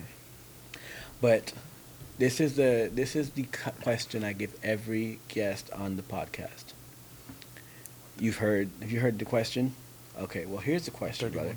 If you could talk to any biblical character, biblical character, any of them, the caveat is Jesus and Paul, obviously, because we've Mm. had Paul way Yeah. too many times, and you're gonna talk to Jesus, so we're not gonna have that. That's what, that's what prayer is. Yeah, Yeah. right. You Oh, already get true. to do that one. right? So, if you could talk to any biblical character, Old or New Testament, or you can have one of each, whatever you want to answer, who would it be and why, and what would you talk about? I actually have two that I've been thinking on quite a bit. One is actually Judas Ooh, Big one. I've, Yeah. uh, you know, I wanted to hear that one. Big J. because let's let's just be straightforward. Yeah, let's go. Judas does get a bad rap in a lot of ways. Yeah. Right. And I'm not condoning what he did, Sure. but Judas was not destined to betray Christ, and he would have had an opportunity to be saved Yeah. Yeah. because Jesus died for everyone. right. And so I think in some ways it's a very tragic story. And so, you know, I would like to sort of gain his perspective because Right. ultimately think about what did Judas do? We give him such a hard time and I, like I said again, I'm not condoning it. But all he did when he betrayed Christ was gave up his location. Yeah. Kiss, give him a kiss. He just yeah. He said, "That's the guy. That's Yeah. oh, that's it." That's it. That's all he did, and that was the betrayal of Christ. And you know, if you really want to compare it, I mean, what did Peter do? He denied him three times. Yeah. Even you know, the Bible even That's says he so- cursed. I just had a. That's so interesting that you compared those two because just as you were saying that, I was thinking that that they both they both betrayed Jesus, right? hmm Judas betrayed Jesus by telling, saying that he knew who he was, and Peter betrayed Oh Jesus by telling him that he didn't know who he was. Preach it right there, Bill. I just thought that that it was like it right they there. both betrayed by doing this the op- yeah, Hey, do it, do it. The opposite. Hey, you Hey, got the new they did the can do. Yeah, you can opposite write it in thing. notebook. you know, they did the opposite thing and yet still both betrayed. yeah. You know, and and to be fair, Judas, I, I agree with you. Judas didn't do that much. He just said, "I know where they're going to be at," Yeah. and and it was he didn't know what they were planning to do. And in fact, I think when he found out what they planned to do and they planned to kill him, that that was when he he's he killed himself, is because he knew that he he. My opinion on Judas is that he was somebody, as we all have in some points, who tried to put God's plan as their own. I wonder if he was having You're a right. hard time financially too. Yeah, I don't know. It was low. You don't think It was- so? It was a low price. It was not worth. I think what he wanted to do is he thought it was moving a little too slowly. Thirty pieces of silver. Well, I, I think. I think he he didn't understand the full meaning of the Messiah, and at that point there were the zealots were you know there were some in in his disciples that were zealots who had swords, yeah. and I think that they the entire time as a lot of people thought that the Messiah was going to destroy the Romans because it was a very narrow mindset. When they said save you, then they're like, oh, this means from the thing we currently face, not everything in mm. earth. You know, he's not going to save us from our sin. We just thought the Romans are our problem right now. Yeah, I think the reason he went to the Pharisees is because he had a very philosophical mindset of the Messiah. Yeah. Yeah. And so he went there and said, "Hey, I know where he's going to be at," and hoping in that moment that that was. That's he just he tried. wanted. He tried to control the story. He Mhm. wanted to be that he points him out and he gets it started, but then Jesus rises up and all the miracles start happening. And I don't know, he's throwing millions of pieces of bread. I don't know what he thought was going to happen, but you know, he takes over and takes down the Romans, and everything was started because of him. Yeah. Because that's the way a lot of people thought that Jesus was going to be. And you know, they, he tried to take control of that plan and say, "Here he is, arrest him." But he's going to break out. He's going to go take everybody down. And then he found out that that he was just going to die, Mm-hmm. and and realized that he had caused that, and and he had potentially created. Because again, nobody thought, even though Jesus said it multiple times, which is hilarious to me, but even though he said it multiple times, no one thought he was going to rise from the dead. Yeah. It, Mm-hmm. It's like did he did Judas understand uh, that he was going to die when he sold him? No, He just knew that he was selling him to the hands Yeah. of these Right. people. That's all he Right. knew. Just to, to stand be, before them Right. in the, in like a in the court kind of kind of way. Not not Hmm. not that he was gonna kill him. Oh, here we go. Oh. Here we go. Here we go. And I just totally thought about this because we were making those comparisons with Yeah. Peter Yeah. and with Judas. Yeah. Christ warned both of them as well ahead Yes. of time. Yes. He warned Yeah. Peter that he would deny him thrice, And he. Yep. and then he warned Judas at the sup, the Last Supper. Yeah. Yeah. And Judas knew. There's no way, like, the disciples didn't, I guess they were talking. I don't know what happened. They didn't really know what was going on except for John. He said, Oh Is my that the one? But he said, You know, whoever I dip the sop and give it to, he will betray me. Yeah. And so That's the thing is that he told Judas, "Do what you're going to do," Man, imagine though. Like and Judas is thinking, "Oh, he's on, he's on board." Judas is like, "He's on board. He's going to do what I what I want." Imagine you know? you're at the supper, Mm. right? And he says that same thing. He who I dipped this up and gave it to them. Oh, man. With that, and you you were the one that he gave it to. How would you feel? How would you feel if you're the guy sitting next to the guy? Even then, he starts whatever. reaching towards you. You're like, "Whoa, Yeah, whoa, like, whoa!" but he gave it to you. How would you feel at Yeah. that point? You're like, I don't want to. I don't. I don't. I'm not going to betray you, Jesus. yeah, I mean, you know. I wonder why Peter didn't cut off his ear. Just stop Judas's. The, yeah, They stop the could problem find him. He wasn't. started. He wasn't there. He was just Peter didn't think about any of his decisions at that Yeah. point. he just kind of did them. Um, that's a. That's. Oh, so I am way that too insight- much like Peter, but in all the worst ways. yeah. Yeah, you don't know how to fish. I mean, yeah. that's some. That's some crazy any insight. to think Judas about. is Judas is very interesting, and he was a thief as well. I mean, he, he was the mm-hmm. one who carried the money of the disciples, but Jesus knew all that. Yeah. You know, it wasn't a surprise to him that he, He was he stealing picked anything. all the people for their very purpose of, Yeah. for everything. and he said Yeah. about Judas that it was better that he was never born, which is sad. I would hate to hear that from Oh, through my own ears. I I mean, would hate to hear that. Yeah, It was better that I was never born.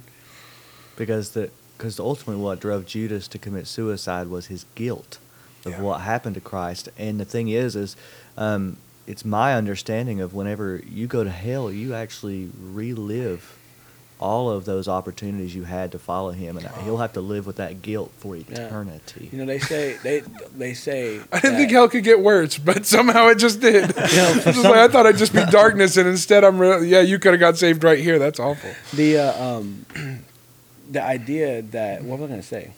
We don't know. I'm sorry. I'm sorry. I That- messed it what up. did you say? That was not important enough No. to say anything. I'm sorry. Oh, sorry. No, I'm not saying you. I'm saying me. No, My thing was no, not. I'm you were trying to saying figure how out- relive the moments. We're talking about Judas and Yeah, the no. potential for getting back guilt. no guilt. I don't know if I that's right. completely forgot. No? All right. It, it came to me in a split second, and then it left me. Oh my goodness, ADHD sucks, guys. It's like thunder. Yeah, something about something about Jesus and and the and the disciple of um, Yeah, Peter, of no talking- Judas. Judas, um, thirty pieces of silver money, Mm-hmm. uh, kiss. No. Never mind. Never mind. it. It's it's Alright. it's gone. It's gone. You remember if we keep I'll talking probably about remember How it later. long was Judas with Jesus? Here we go. Another question. to Well- look up. He was with as the full And the time guy who keeps looking at his phone for the time. Yeah. Actually, I was checking. I was checking for text messages. Oh, I'm sure. supposed to have a package that's supposed to be getting to the house today. Oh, okay. Uh, yeah. Right. it's got the answer to this question in it probably. What did you? What was it? Uh, how long was Judas? How long was Judas there? Because was he there Full time with the disciples at least. Yeah. Um, I don't know. He, man.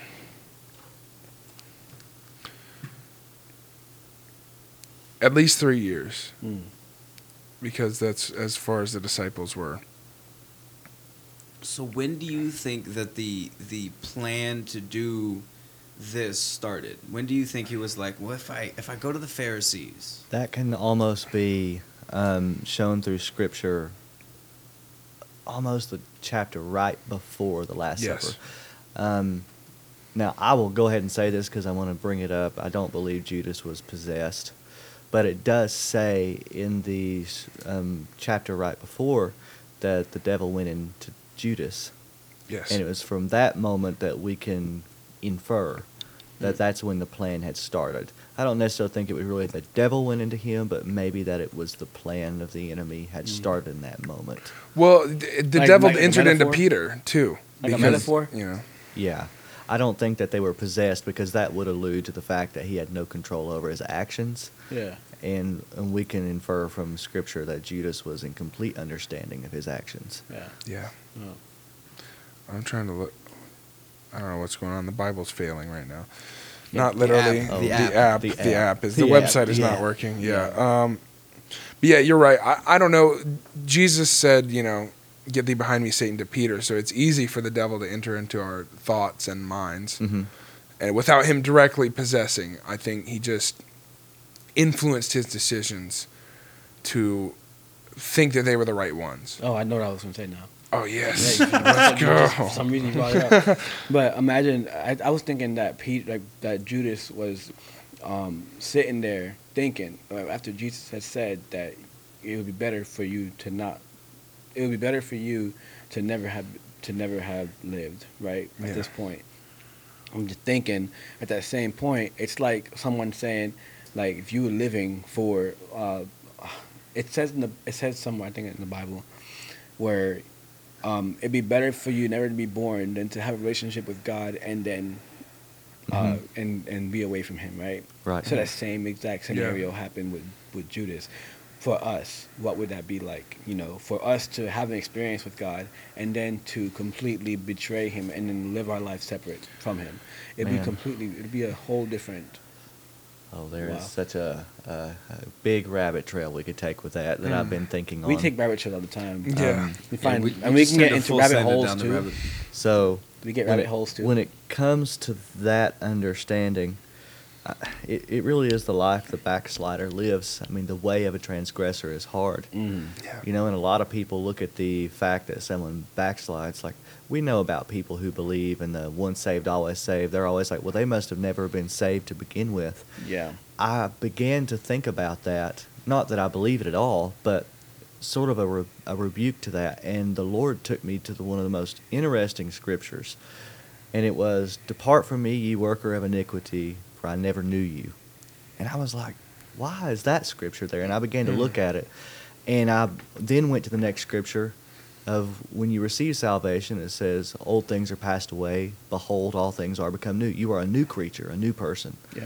Well, we read to the, and he's going to say it to the backslider, "Depart from me, you worker of iniqu- uh, worker of iniquity. I never knew you." It really means I never knew this version of you. Hmm. It's almost as if when you fully backslide and abandon the Lord, you don't go back to your old ways. Yeah. Most people go back into a worse situation, True. to a worse self, not their Mhm. old self. Yeah. They go to a worse version of self. Right. And so that's why when he says, I never knew you, it's he's ultimately saying, I don't know this version of you. Yeah. Because if you become a new creature when you're saved, but then you fully backslide, you don't revert to that old self. Yeah. You're still a new person. But it's worse because you have an understanding of God. You've Yeah. had an experience and now you're fully avoiding Right. what God wants to do in your life. You're on you're on I don't know how else to put it. That, that makes it's sense. almost Yeah. like it's almost like saying you're a new denial. a creature again because you Yeah. backslidden. I don't want to say it that way, Well, but yeah. you get the understanding. yes. It's like uh, the house that was cleaned and swept, but there was nothing in it. And Yeah. when the when the Demons. was it a demon came Yeah, back Spirit and think saw it's it demons. empty, went and got was it seven of his friends who Yes. came? It's that same principle. Yes. Mm-hmm. I should have looked up the story yeah. so I had it. that You're you're, right, you're you're clean, right. but instead of adding things like Yeah. the Holy Ghost and, and kindness and charity, instead you just, you know, go to church and sit there and listen to the preacher kind of, all right, go home. yeah. You know, then when finally, you know, because you have no, you know, spiritual basis to support you, because you're not doing anything but just listening to preachers and, and not thinking Yeah, about when it. You, when you don't pray, when you don't read, yeah you don't then you fall all. you fall farther because there's you know you're easier easier to get pulled down at that point Mm. and and now you've known the truth but forsake it you know So that's some, almost like a whole like like was Judas ever committed to to like fully being a disciple? I mean, he did follow him through the rough and the hard times, but at the same time, there's really nothing in Scripture about his commitment Right, necessarily. yeah. Does, is, is there anything about any other disciple about their commitment besides John and Peter? um James. Yes, James? I- we talked about this with Curtis's. When we asked him this question, he had one of the most interesting answers we've heard, other than yours, Andrew? and it was Andrew, the Yeah. brother of Oh, Peter, yeah. who was a very underrated Yeah. disciple because he led two other, at least, disciples to Jesus. Mhm. Yeah. and and ne- I, I gotta say, Peter has a lot of negative, you know, reviews in the Bible.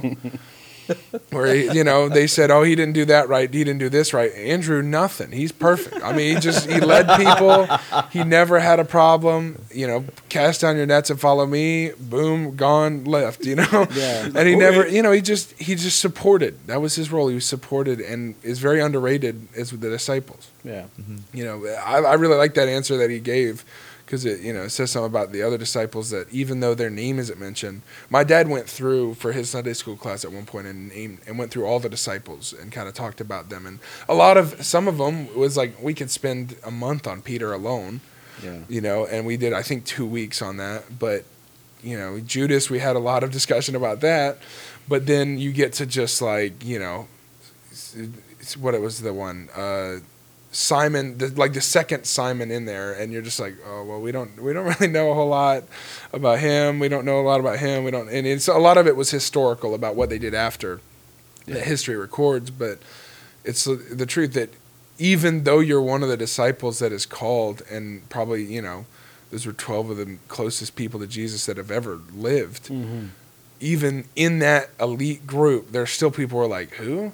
Bartholomew, Uh, who is that? You know, it's just we don't because we don't read anything about it, Yeah. which says something to how outspoken and loud Peter was that he's mentioned that much. Mm-hmm. You know, compared to all the other disciples, when there's twelve guys out there and he's the one who's always doing something. He's Mm. always walking out on the water and failing. He's always you know swinging his sword and failing in the garden. He's uh, betraying Jesus, but That kind of brings back to your question about being humble. you know, he didn't change who he was.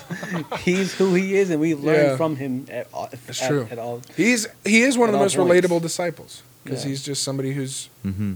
you could tell that's a normal dude. Yeah. just following Jesus. It's like build the tabernacles up here, and you're like, that's stupid. No, Did you have? A, did, did you want to go I wonder through? if, had he, if, I wonder if he had ADD. He just said the first thing he thought of, did the first action. I don't know. Did you uh, want to get to your second one, or did you want to? Oh, that's up to you all. It's up Go to ahead, I go gave you the question. No, it's go your ahead. question. the Um, first one was so good. We got to hear the second. Yeah, we want. I, you got so in so much insight on Judas. I want Yeah. to hear. Well, the other one that I wanted to talk talk about, would like to talk to, is actually Stephen, Ooh, Ah. Have you yeah. had Stephen yet? No. we Nope. haven't had Stephen Nope. yet. because I remember when I first got saved and got to reading, and when I finally got to the Book of Acts and I read about Stephen, it blew my mind because I mean, just his. When it, especially after I got the call to preach, I went back and read Stephen as well because Yeah. he he preached the whole history just about the, Yes. the Sadducees there. Yeah. And then, but at the end, it's almost like he has, it's like he's paralleled with Christ Mm. Yeah. because, you know, he's able to see up into heaven and he is, he is asking God to forgive those people that are stoning him in the moment. It's just like when Christ was on the cross, he said, Father, forgive, Forgive them, them. for they know not what they do. And it's like, I, I would like to under, you know, see his position because ultimately, from what we read with Stephen, his it He's a- sounds like he had such a great, marvelous work, but at least from how we read it, it's it's like it was very short lived. Yeah, I feel like it was like almost Mm. a mirror of Jesus, and and I feel like that's when when why when he got stoned, you see Jesus standing, or a standing ovation to Stephen. You know, Right. did I say Stephen standing or Jesus standing? But I don't know. I don't Were remember. you listening? Were you half listening? I was I was- listening, but I don't It's- it's- remember. It, almost seems like that's the reason why Jesus was standing at the Mhm. right hand of the Father when Stephen was being stoned, because he was at that point living almost exactly the same way Yeah. that, that Right. Jesus did. And see, the other correspondence of why I'd like to talk to him is because who was in the crowd?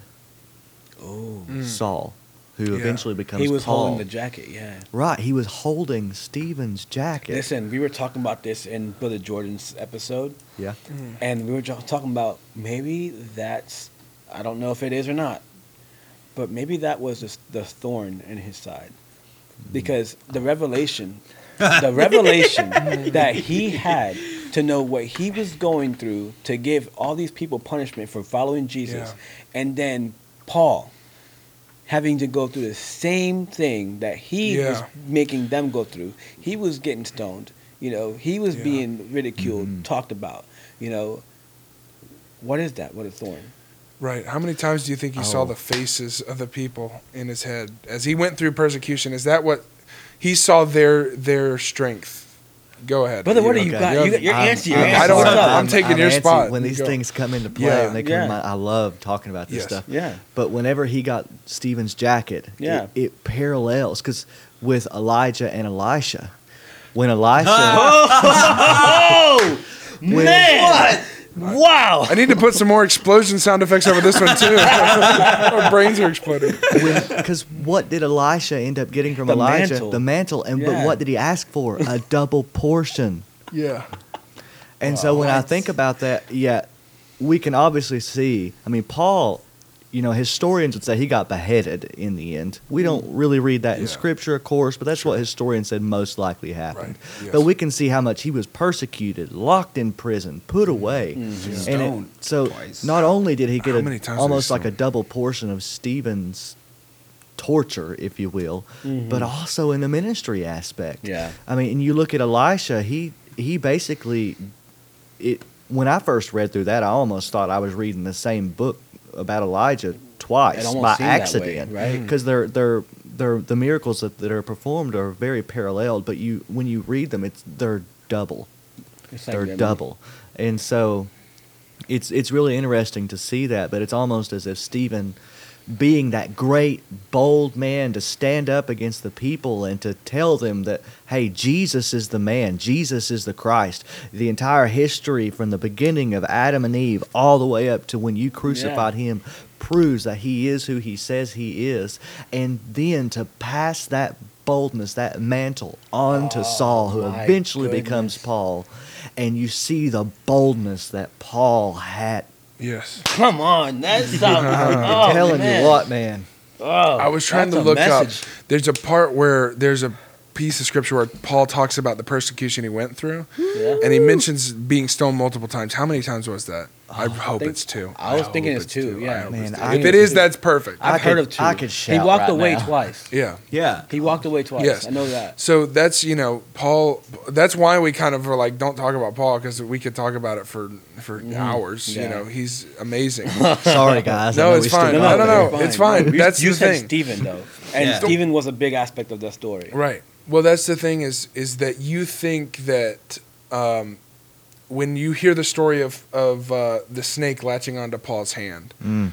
you know, then then you hear because you've been reading about Paul the last you know however long of just him. This is near the you know closer to the end of his missionary journeys, and you're reading it and you're like, oh, this is Paul the great preacher.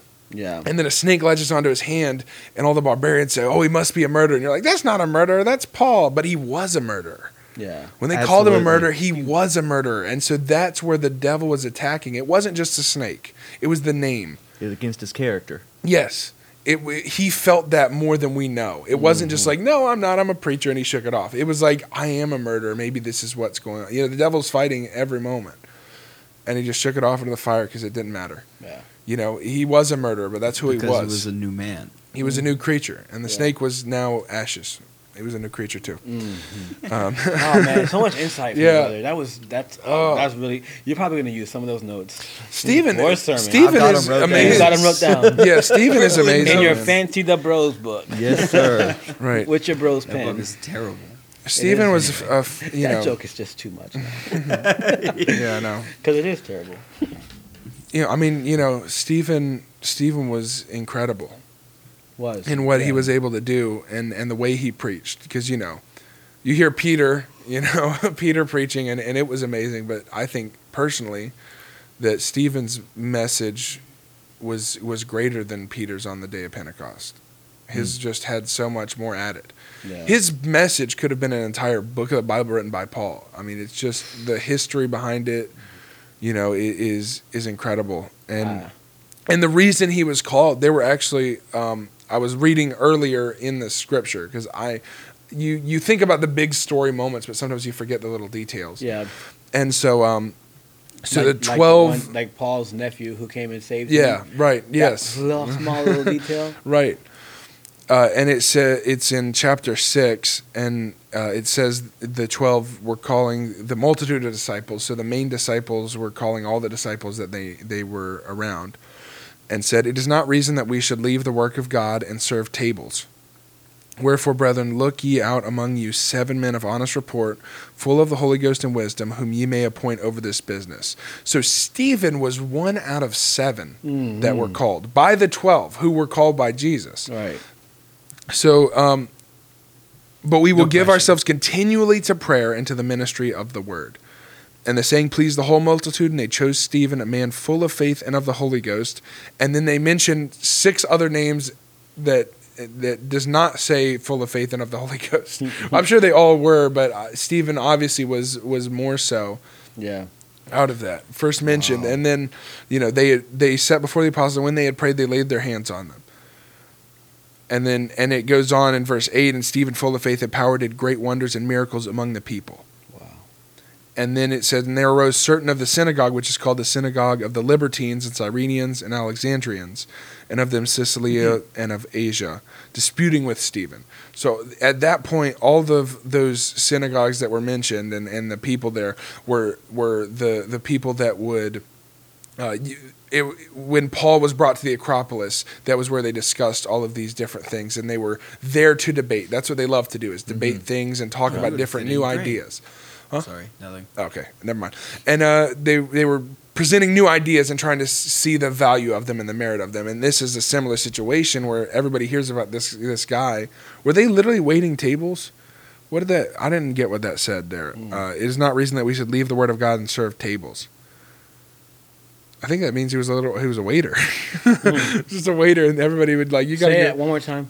Sorry. Um, I'll read the whole verse. Then the twelve called the multitude of the disciples unto them, and said, It is not reason that we should leave the word of God and serve tables.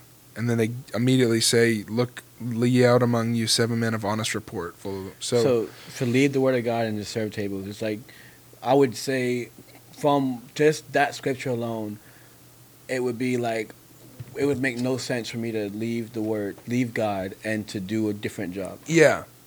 So look look for seven people that can that can be out in the middle because the apostles weren't called to do their jobs.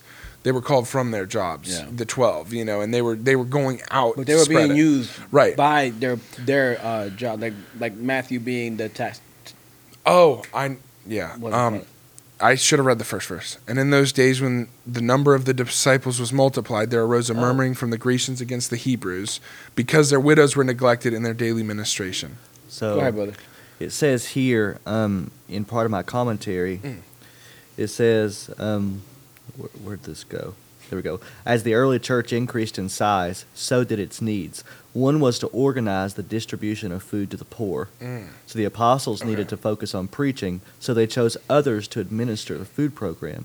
Each person was a necessary part to play in the life of the church. Wow, Mm. that's Yeah. awesome. Yeah, Different, yeah.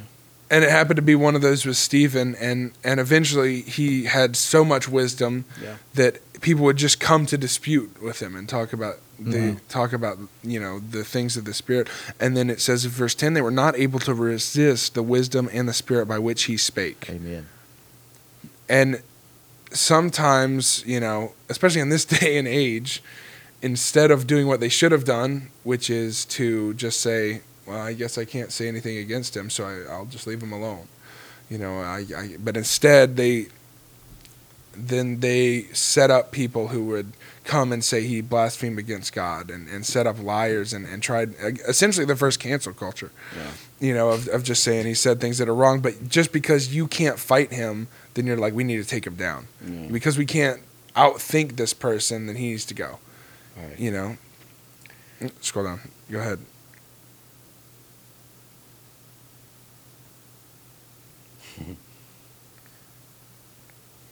Wow.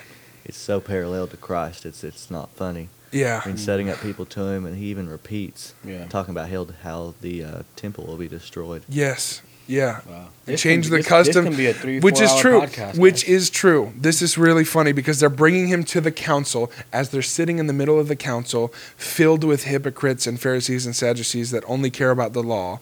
Then their words of accusation are, "For we have heard him say that this Jesus of Nazareth shall destroy this place." And shall change the customs which Moses delivered us, Mm. which is exactly what he said, and that's exactly what happened. The council will be destroyed, and then the customs will be destroyed as well, and they will be changed. Mm. And then and then and all that sat in the council, looking steadfastly on him, saw his face as it had been the face of an angel. And that's the end of the chapter. end of the chapter. that's a commercial break, ladies and gentlemen. We'll be right back, and then boom, you know that's the next. so good, so good. I love the Bible so much. It's so fun to see Oh, that man. moment. The face of an angel, and then there's a dramatic pause as you flip the page, trying to get there as fast as possible. Listen, Bill, Bill's idea of the Mm. Bible is has so much humor in it. Is so good. Like Yeah, have, you have to read. You have to be here to read a story with Bill with his perspective in it. It is so fun. It's hilarious. great. it's so fun. Oh my goodness. Yes. Um, but yeah, Stephen was just one of those people that that we we don't even read this chapter. We just read the message. We read, you know, him getting stoned. Yeah. But this chapter, he is he's a waiter that that that is getting you know argued with over the merit of the Bible Yeah. and and what Jesus is going to do, to the point where he's called before the the full council uh, of the Sanhedrin. That you know, imagine being that set in faith that you know you have to be pulled into court to defend it. Hmm. It's like up next on the docket, we have a waiter here who is talking some some some crazy ideas. Uh, and uh, where do you work at? Okay, you work at uh, Fusili's. All right, that's fine. And uh, so you you wait tables regularly. That's right. Oh, and it says here you said that we you were going to destroy this place and change the customs of Moses. Uh, wow. All right. you know. Oh man. They had to set up that, and and then what happened to the other seven? They just were they just doing their job and not really talking about the Holy Ghost as much. I don't know, but it's very funny that they mentioned all of those. You know what happened to Philip and Prochorus and Nicanor and Timon and pa- Timon. Parmenas and Nicholas, a proselyte of Antioch. Hmm. Hmm. Nothing. Nothing Yeah, happened to them. nothing. They probably didn't even become martyrs. They were just there. My word. They just handled food. Yeah. Yeah. But that's the origin They gave story. out more than heal. yeah. It's like with Jesus had John the Baptist, you had to die first to to be called. Stephen is is Paul's John the Baptist. Wow. Okay. Yeah, that's a Wow. Steven. Yeah, that makes it's sense. it's That's how a parallel. starts. yeah. Yeah, that's a parallel. It makes sense. The amount of parallel, like, Listen, the Bible is full of parallels. Yeah. parallels. Bible is full like of the whole time they're like, it's gonna be like this guy, and then it's gonna be like this one, yeah, and just in case, it's gonna be like this too, yeah, Yeah. and nobody paid attention. They were still like, no, that's not right. yeah. No, who's nobody? There's- I don't know. I don't know who nobody. Everybody is nobody. Yeah. Um, yeah, it's it's very funny to me to see how, like, I understand Jesus talked in riddles a lot, and we know the answer to them, so it's easy for us to say that. It's like, oh, why did you not get that? But then mm-hmm. there were some times where you're like, no, he, he said, I will die. They were going to kill me, and I'll rise again on the third day. And they're like, the- what? as he's in the what do you mean temple, by that? as he's in the temple, saying Yeah. that he will destroy this temple, and in three days we That one I have again. a little respect for the people because he's in the middle of a physical temple saying, I'm going to destroy the temple and rise again in three days. build it back up in three days. You mean the temple you're standing in? You're not going to do that. There's It's no okay. way you can build it back up in three days. But there are other times where he's very, very, very clear to the disciples, and they still have no idea what he's talking about. They're like, "No, you won't die. You'll be fine." You know. But brother Brandon, did you, are you enjoying yourself? Oh, absolutely. Is this a good podcast? mm-hmm. Oh my goodness, I enjoyed myself in this Yes. podcast. Anybody else did? It's enjoyable. I Did love you it. enjoy yourself, John? I learned You, things. you missed the I'm opportunity. sorry, my hands. Did you enjoy yourself, John? Absolutely. All right. Yeah, there you go. Uh, sorry.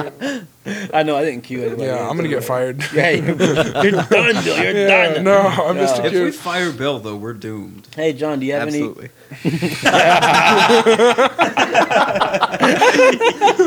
Hey, John, do you have any uh, thoughts you want to bring in before we close this out? Um, I do want to say one thing. Um, it has to do with one person we have not talked about, Thomas. so Oh, yeah, most yeah. people, when they think of Thomas, the first thing they think of is doubting Thomas. That's true. Yep. That is true. What you're gonna find funny is he was probably my third one.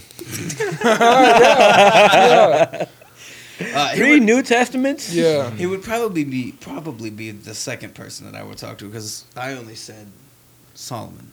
I only said Solomon, so Yeah. Thomas would probably be the second Yeah. because most people know him as Doubting Thomas, but historians and such believe that he went from physically seeing Jesus to going to India and taking India. the gospel Mhm. to India, and then I think China as well.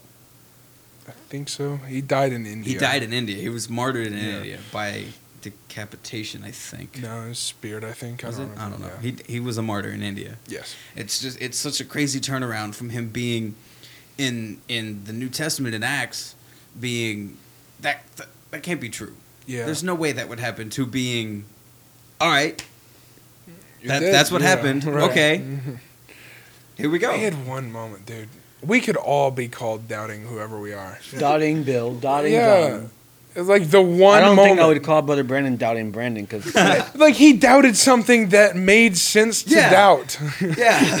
yeah, Logically, that was something that I would say, okay, I, I get why you were doubting that. That's fair. yeah. It's like, no, he didn't walk in here when the door was locked and he, he, he was dead for three days. He didn't do that. And then But did- everybody now is like, that's the doubting one. But did he have to touch Jesus' scars? he didn't. I He don't think he didn't. did. No, he didn't. He didn't have to touch the scars. He's Did like, he- "Here they if are, The Bible said if the Bible says he did.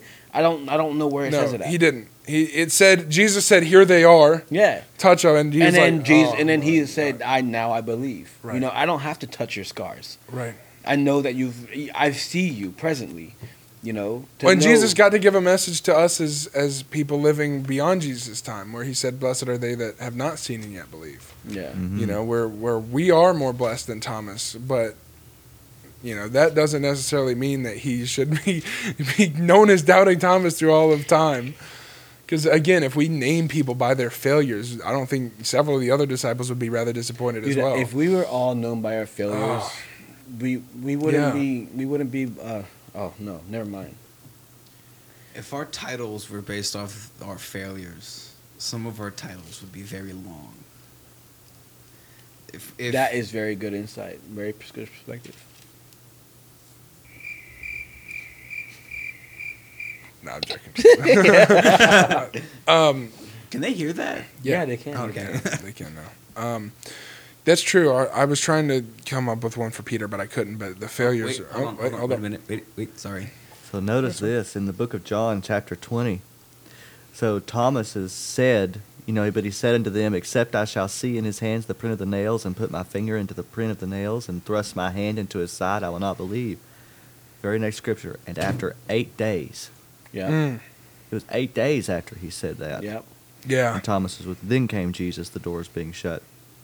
And it says, And he then saith he to Thomas, Reach hither thy finger, and behold my hands, and reach hither thy hand, and thrust it into my side, and be not faithless, but believing. And he said, And Thomas answered and said unto him, My Lord and my God. So Mhm. it doesn't say anything about him No. No. reaching out. Well, we could I assume. like Jesus' answer we, too. we Yeah. could assume that because Jesus gave that commandment that he did it. But then again, what the answer that he gave was my God. Right. But also, notice that that period of eight days, Jesus mentioned what Thomas said he needed to have as proof. Yeah. Right. And that probably was proof enough. Yeah. Yes. Just to see it. Right. Yeah. And that he did the same thing that they said that he had done before. He Yeah. came in the room with the doors shut. Need not a door. Yeah.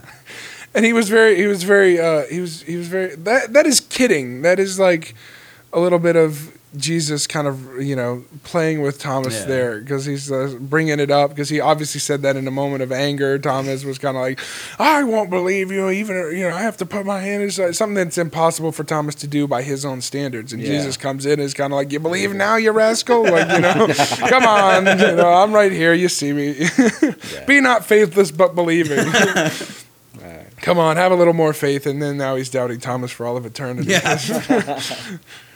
Yeah. Well, I've definitely enjoyed the podcast, guys. It's Mhm. been a joy. It's been a pleasure to have Brother Brandon here talking to us, giving us his insight and different stories being told. I have nothing else to say, but thank you for being here, brother. It's Thank been, you It's all. been Thank amazing. you all. It's been yes. great. You've been a blessing to all of us, I think, in different ways. And it's been a joy to have you on because I think it's always fun to have a conversation with you about it and your insight to that. It's really neat to get different people's perspective on who they talk to and, and the different things of that because so many people have different favorite parts of the Bible because it's such a wide, expanded book It really. that everybody can have their own name. Who would have thought of Andrew? I mean, if Curtis had said anything, we would have, you know, I wouldn't have thought Andrew no. at all. And and yet, you know, we get we hear a lot of the big names. You know, that's why we try to let people come up with something that's a little has a little more meat in it than just saying Paul or, or something like that or Jesus. Yeah. But the truth is, is the perspective we gain is now we can share that with you of what other people have said. You Yeah. know, and they're like, yeah, this guy said, isn't that amazing? He Yeah, said this, and you know, it's such a blessing. Yeah. Well, that's going to be an episode for the podcast. Uh, go to thebrospod.com, send us a review, give us a rating. You can go to the comment section of the podcast that you're listening to right now, whether on Podbean, Amazon Music, or any of the other other platforms you're listening on. Fit, hit the follow button so you can get notified whenever we do drop an episode, and they are every Wednesday morning. That's right. Keep it up, and we will come back next week for another episode. Thank you, and we'll see you then. We'll see you then. Thank you, everybody. Have a good night. See ya.